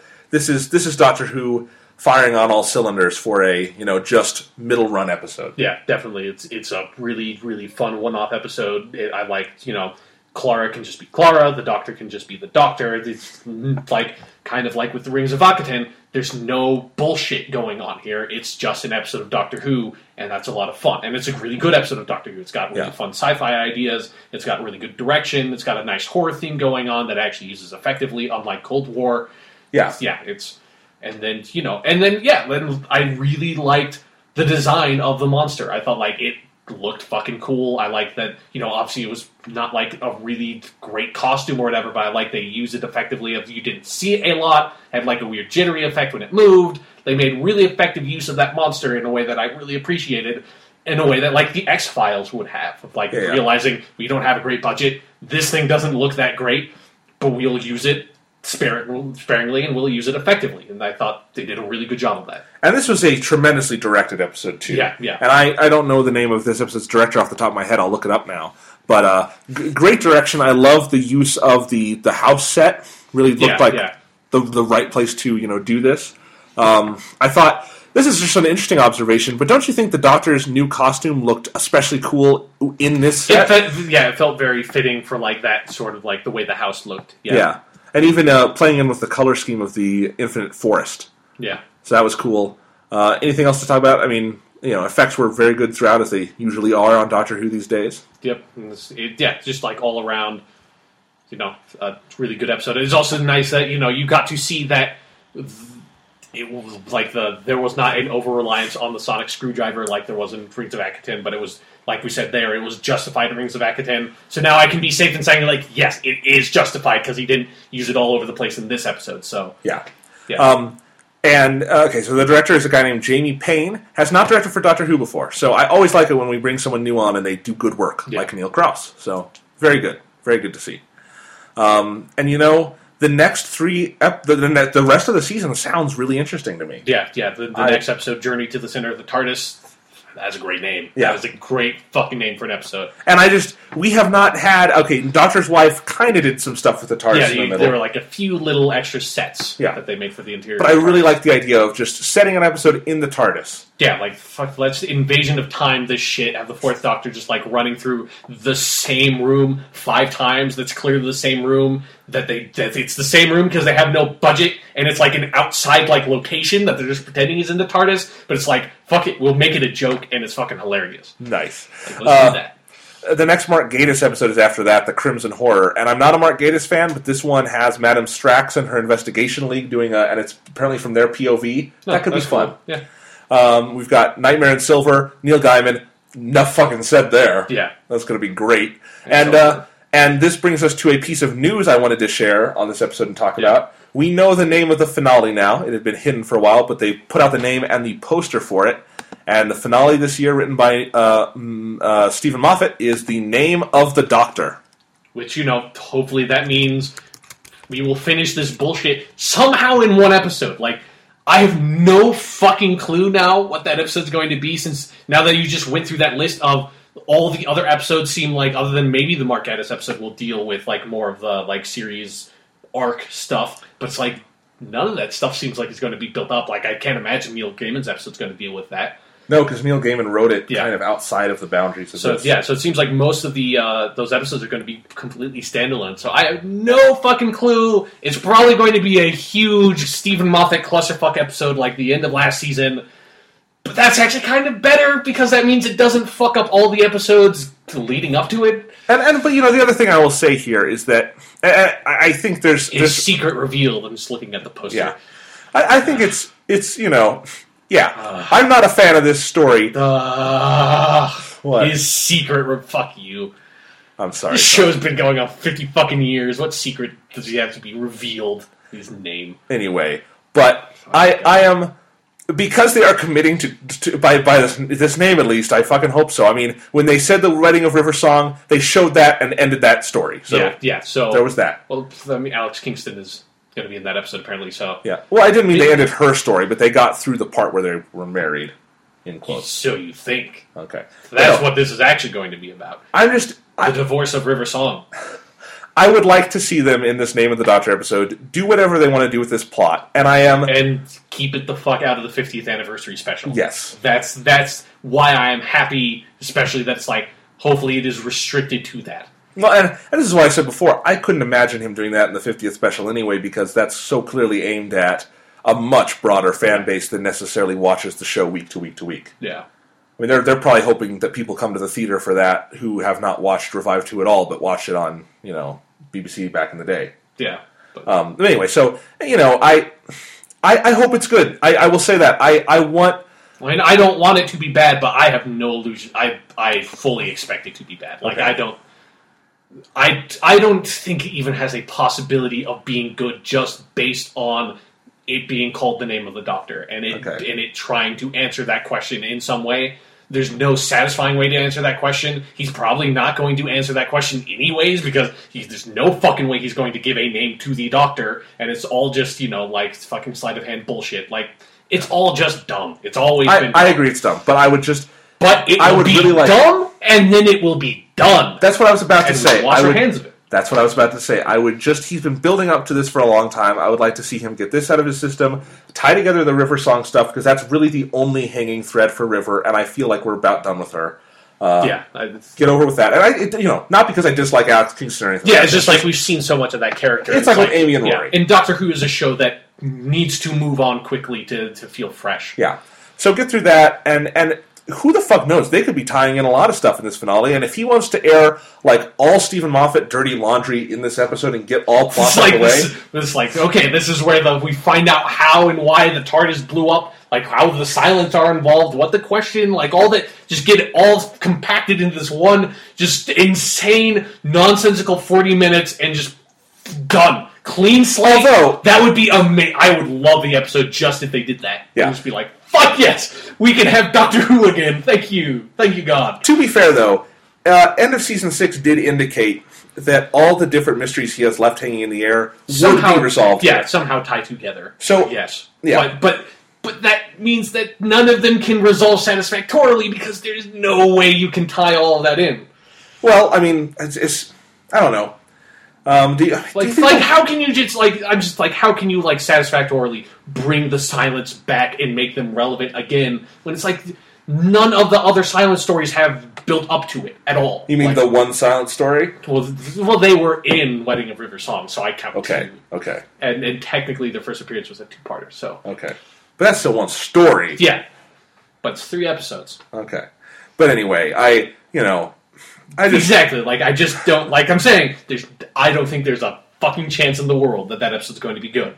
But it will do a good thing for Doctor Who. It is a it's a necessary sacrifice at this point to have Steven Moffat be able to do season 5 again and like have something of that quality. Because I think like all of the overarching stories and stuff was a cool idea, worked really well in season five, but obviously did not wrap up in season five because we never really found out why or how the TARDIS blew up. It's like, and once it like those mysteries started compounding, it felt like it got too involved. Steven Moffat didn't quite know how to handle all of it at the same time, and so if we can wipe the slate clean, hopefully we can have a really, really great, just solid season that can have an overarching thing to it as well. yeah. I I know I, I, I don't I don't know why suddenly I sound like the optimistic one here because I mostly don't, agree with I don't you. know why you're All I'm saying I'm not. I don't know why you're not like, yeah, Sean, you're right. Because I would oh my god, I, am I right? I would really love it if Steven Moffat had something nice in his back pocket for this, and I would really like to see some of this redeemed. And I mean, I would too, but there's no way. There's just I can't. I can't fathom how you could possibly do it. I can't. There's just no way. Nothing has been built up for it. Fucking nothing. All the build up for it has been Doctor Who, Doctor Who, Doctor Who. That I That agree. is it. That Like, I- you, you can't just as proof of fucking the Wedding of River Song. You can't have a fucking finale that is just this one part episode that just comes out of nowhere that tries to resolve everything but doesn't. Like that's just like it's a Well, complete clusterfuck again. and I agree. And Wedding of River Song was a different case entirely. Even that in that that season did build up. All the non episodes did play into the arc, That's and they true. were. I mean, as we've said before, series six is twelve episodes of a fantastic season. Yeah, and then one episode where it's like, what the fuck did you people do? Jesus. And I think we've compounded in our minds since then. I don't think the episode Wedding I- Song is that. I, I hated it then. I Well, still hate it now. if you go back to that podcast, you were not nearly as Okay, as I mean, now. because because like what is left over from that episode is like the end of that episode and that side of it. But then also the episode itself is extremely messy. It's Like extremely messy, and I agree. And and I, I think that will be the biggest problem with this year's finale. No matter what they were gonna the title or anything, is that you know it, this is not a season that this is their standalone season. They're not building to things, and that's fine until you get to the part. Yeah, where- until yeah. until you get to the part where you have an episode that needs to be built up to. Like Yeah. it would be fine if the last episode of the season was just an episode that only like resolved the character arc for like the Doctor and Clara or something. Like Yeah. that would be I would love that. That's what I would want from the season, but So maybe again, if they if they like the name of the Doctor just kills all of that shit, then that's what the next season can be and that would be nice.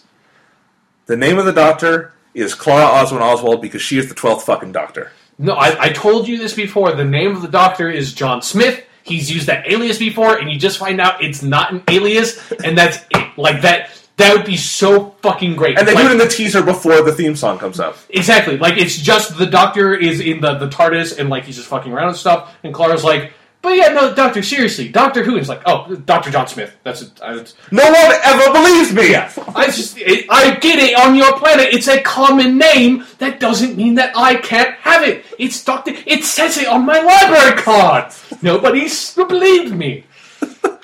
And and then suddenly they hear this like like shaking, and he goes, "Oh, that must have cracked the TARDIS several seasons ago." Yeah, You asked the question, yeah, and then we find out later, like you know, River comes on for a cameo because he's like, he's like, "Oh, River, I want you to meet my friend Clara," and she's like, "Has he told you his name yet?" It's like, "Yeah." It's like, "Yeah, I don't know why everyone makes a big deal out of it." River's like, "He told it to me right away. We had to sign the marriage document. Yeah. It's John Smith." Okay, what if Clara is River Song, and that is the real, the real mystery that's been building up since the fucking Silence in the Forest or the library or whatever? That's a pos- That is a much more distinct possibility. I had never even thought of that. What if that actually is what it is, and it's like fucking River didn't really die in that episode, like comes back somehow and regenerates again. and because but because she was like in the computer, that's what makes it a like failed regeneration with Clara, where she like Yeah, dies twice. Sure, that's that's what it is. There I- you go. We figured it out. I don't think that would work because Clara's a completely different yeah, character. I don't think it's a good idea, but like, okay, they, they no, they can't do that because that would just ruin Clara for me. So yeah, no, fuck that, Yeah. fuck that idea. and I'm really loving Clara at this point. Yeah, So anyway, point of this segment, Hide was excellent. yeah, Hide was a great episode. We're probably I like I just like with all those other uh, episode titles. I like this section has this really nice like horror vibe to it. That's very much like the early Fourth Doctor episodes had this really like cheesy horror like movie feel to them that I really like. That's one of my favorite eras, and that's probably the like best era in Doctor Who if I was to be like more objective about it, honestly. And so like I like that. I like their like kind of all these episodes have this nice little like horror vibe to them since Cold War. So that's you know Yeah. that's cool. Like Yeah. Doctor Who has not really done that, I think, at all in the revived series. Like Yeah. really pushed on that side of it. So I think this has a chance of being a good season in the balance. if yeah, like enough. if as like if you like this half overweighing the first half, yeah, yeah. like you know this this episode was really good. Rings of Akhaten was pretty good. The one before like the season premiere was a good episode. So Yeah. Snowman, Snowman was a huge yeah. The first half of it was fucking great. And- the second half it fell apart, but Yeah. yeah, whatever. So that happens sometimes. And we, we lump Asylum of the Daleks in with the first five, but that was a good Steve That yeah, episode. Asylum of the Daleks was a really good episode. I enjoyed that one a lot. All right. So that's Doctor Who. We will be back next week for our sort of final Calm Before the Storm episode. We will talk about Journey to the Center of the TARDIS. I am so excited to watch that one. That's that's like one of the best fucking episode titles. That's that's great. Great. I, I believe the writer on that is the third writer on Sherlock. No, who cool. does uh he did he did the finale last year on Sherlock. So and that was a very good Sherlock Yeah, episode. yeah. So I think Found he's yeah, and I don't know if, I don't believe he's written for Doctor Who before. I believe they found him through Sherlock. So anyway, we- we've got that guy. Uh, anyway, so we'll, we'll talk about that episode. Um, but then I think otherwise we'll be gearing up for summer, and I think it will be a laid back episode, and we might talk a little bit about what movies we're most excited for. Yeah, I'll play more Golden Abyss probably, Uncharted. Yep, and more, then more misadventures in the land of Nathan Drake. yep, and then two weeks from this podcast, we will be talking Iron Man three for four or five hours. Yeah, yeah, for at least twice as long as the actual movie. So Yes. look forward to that, I guess.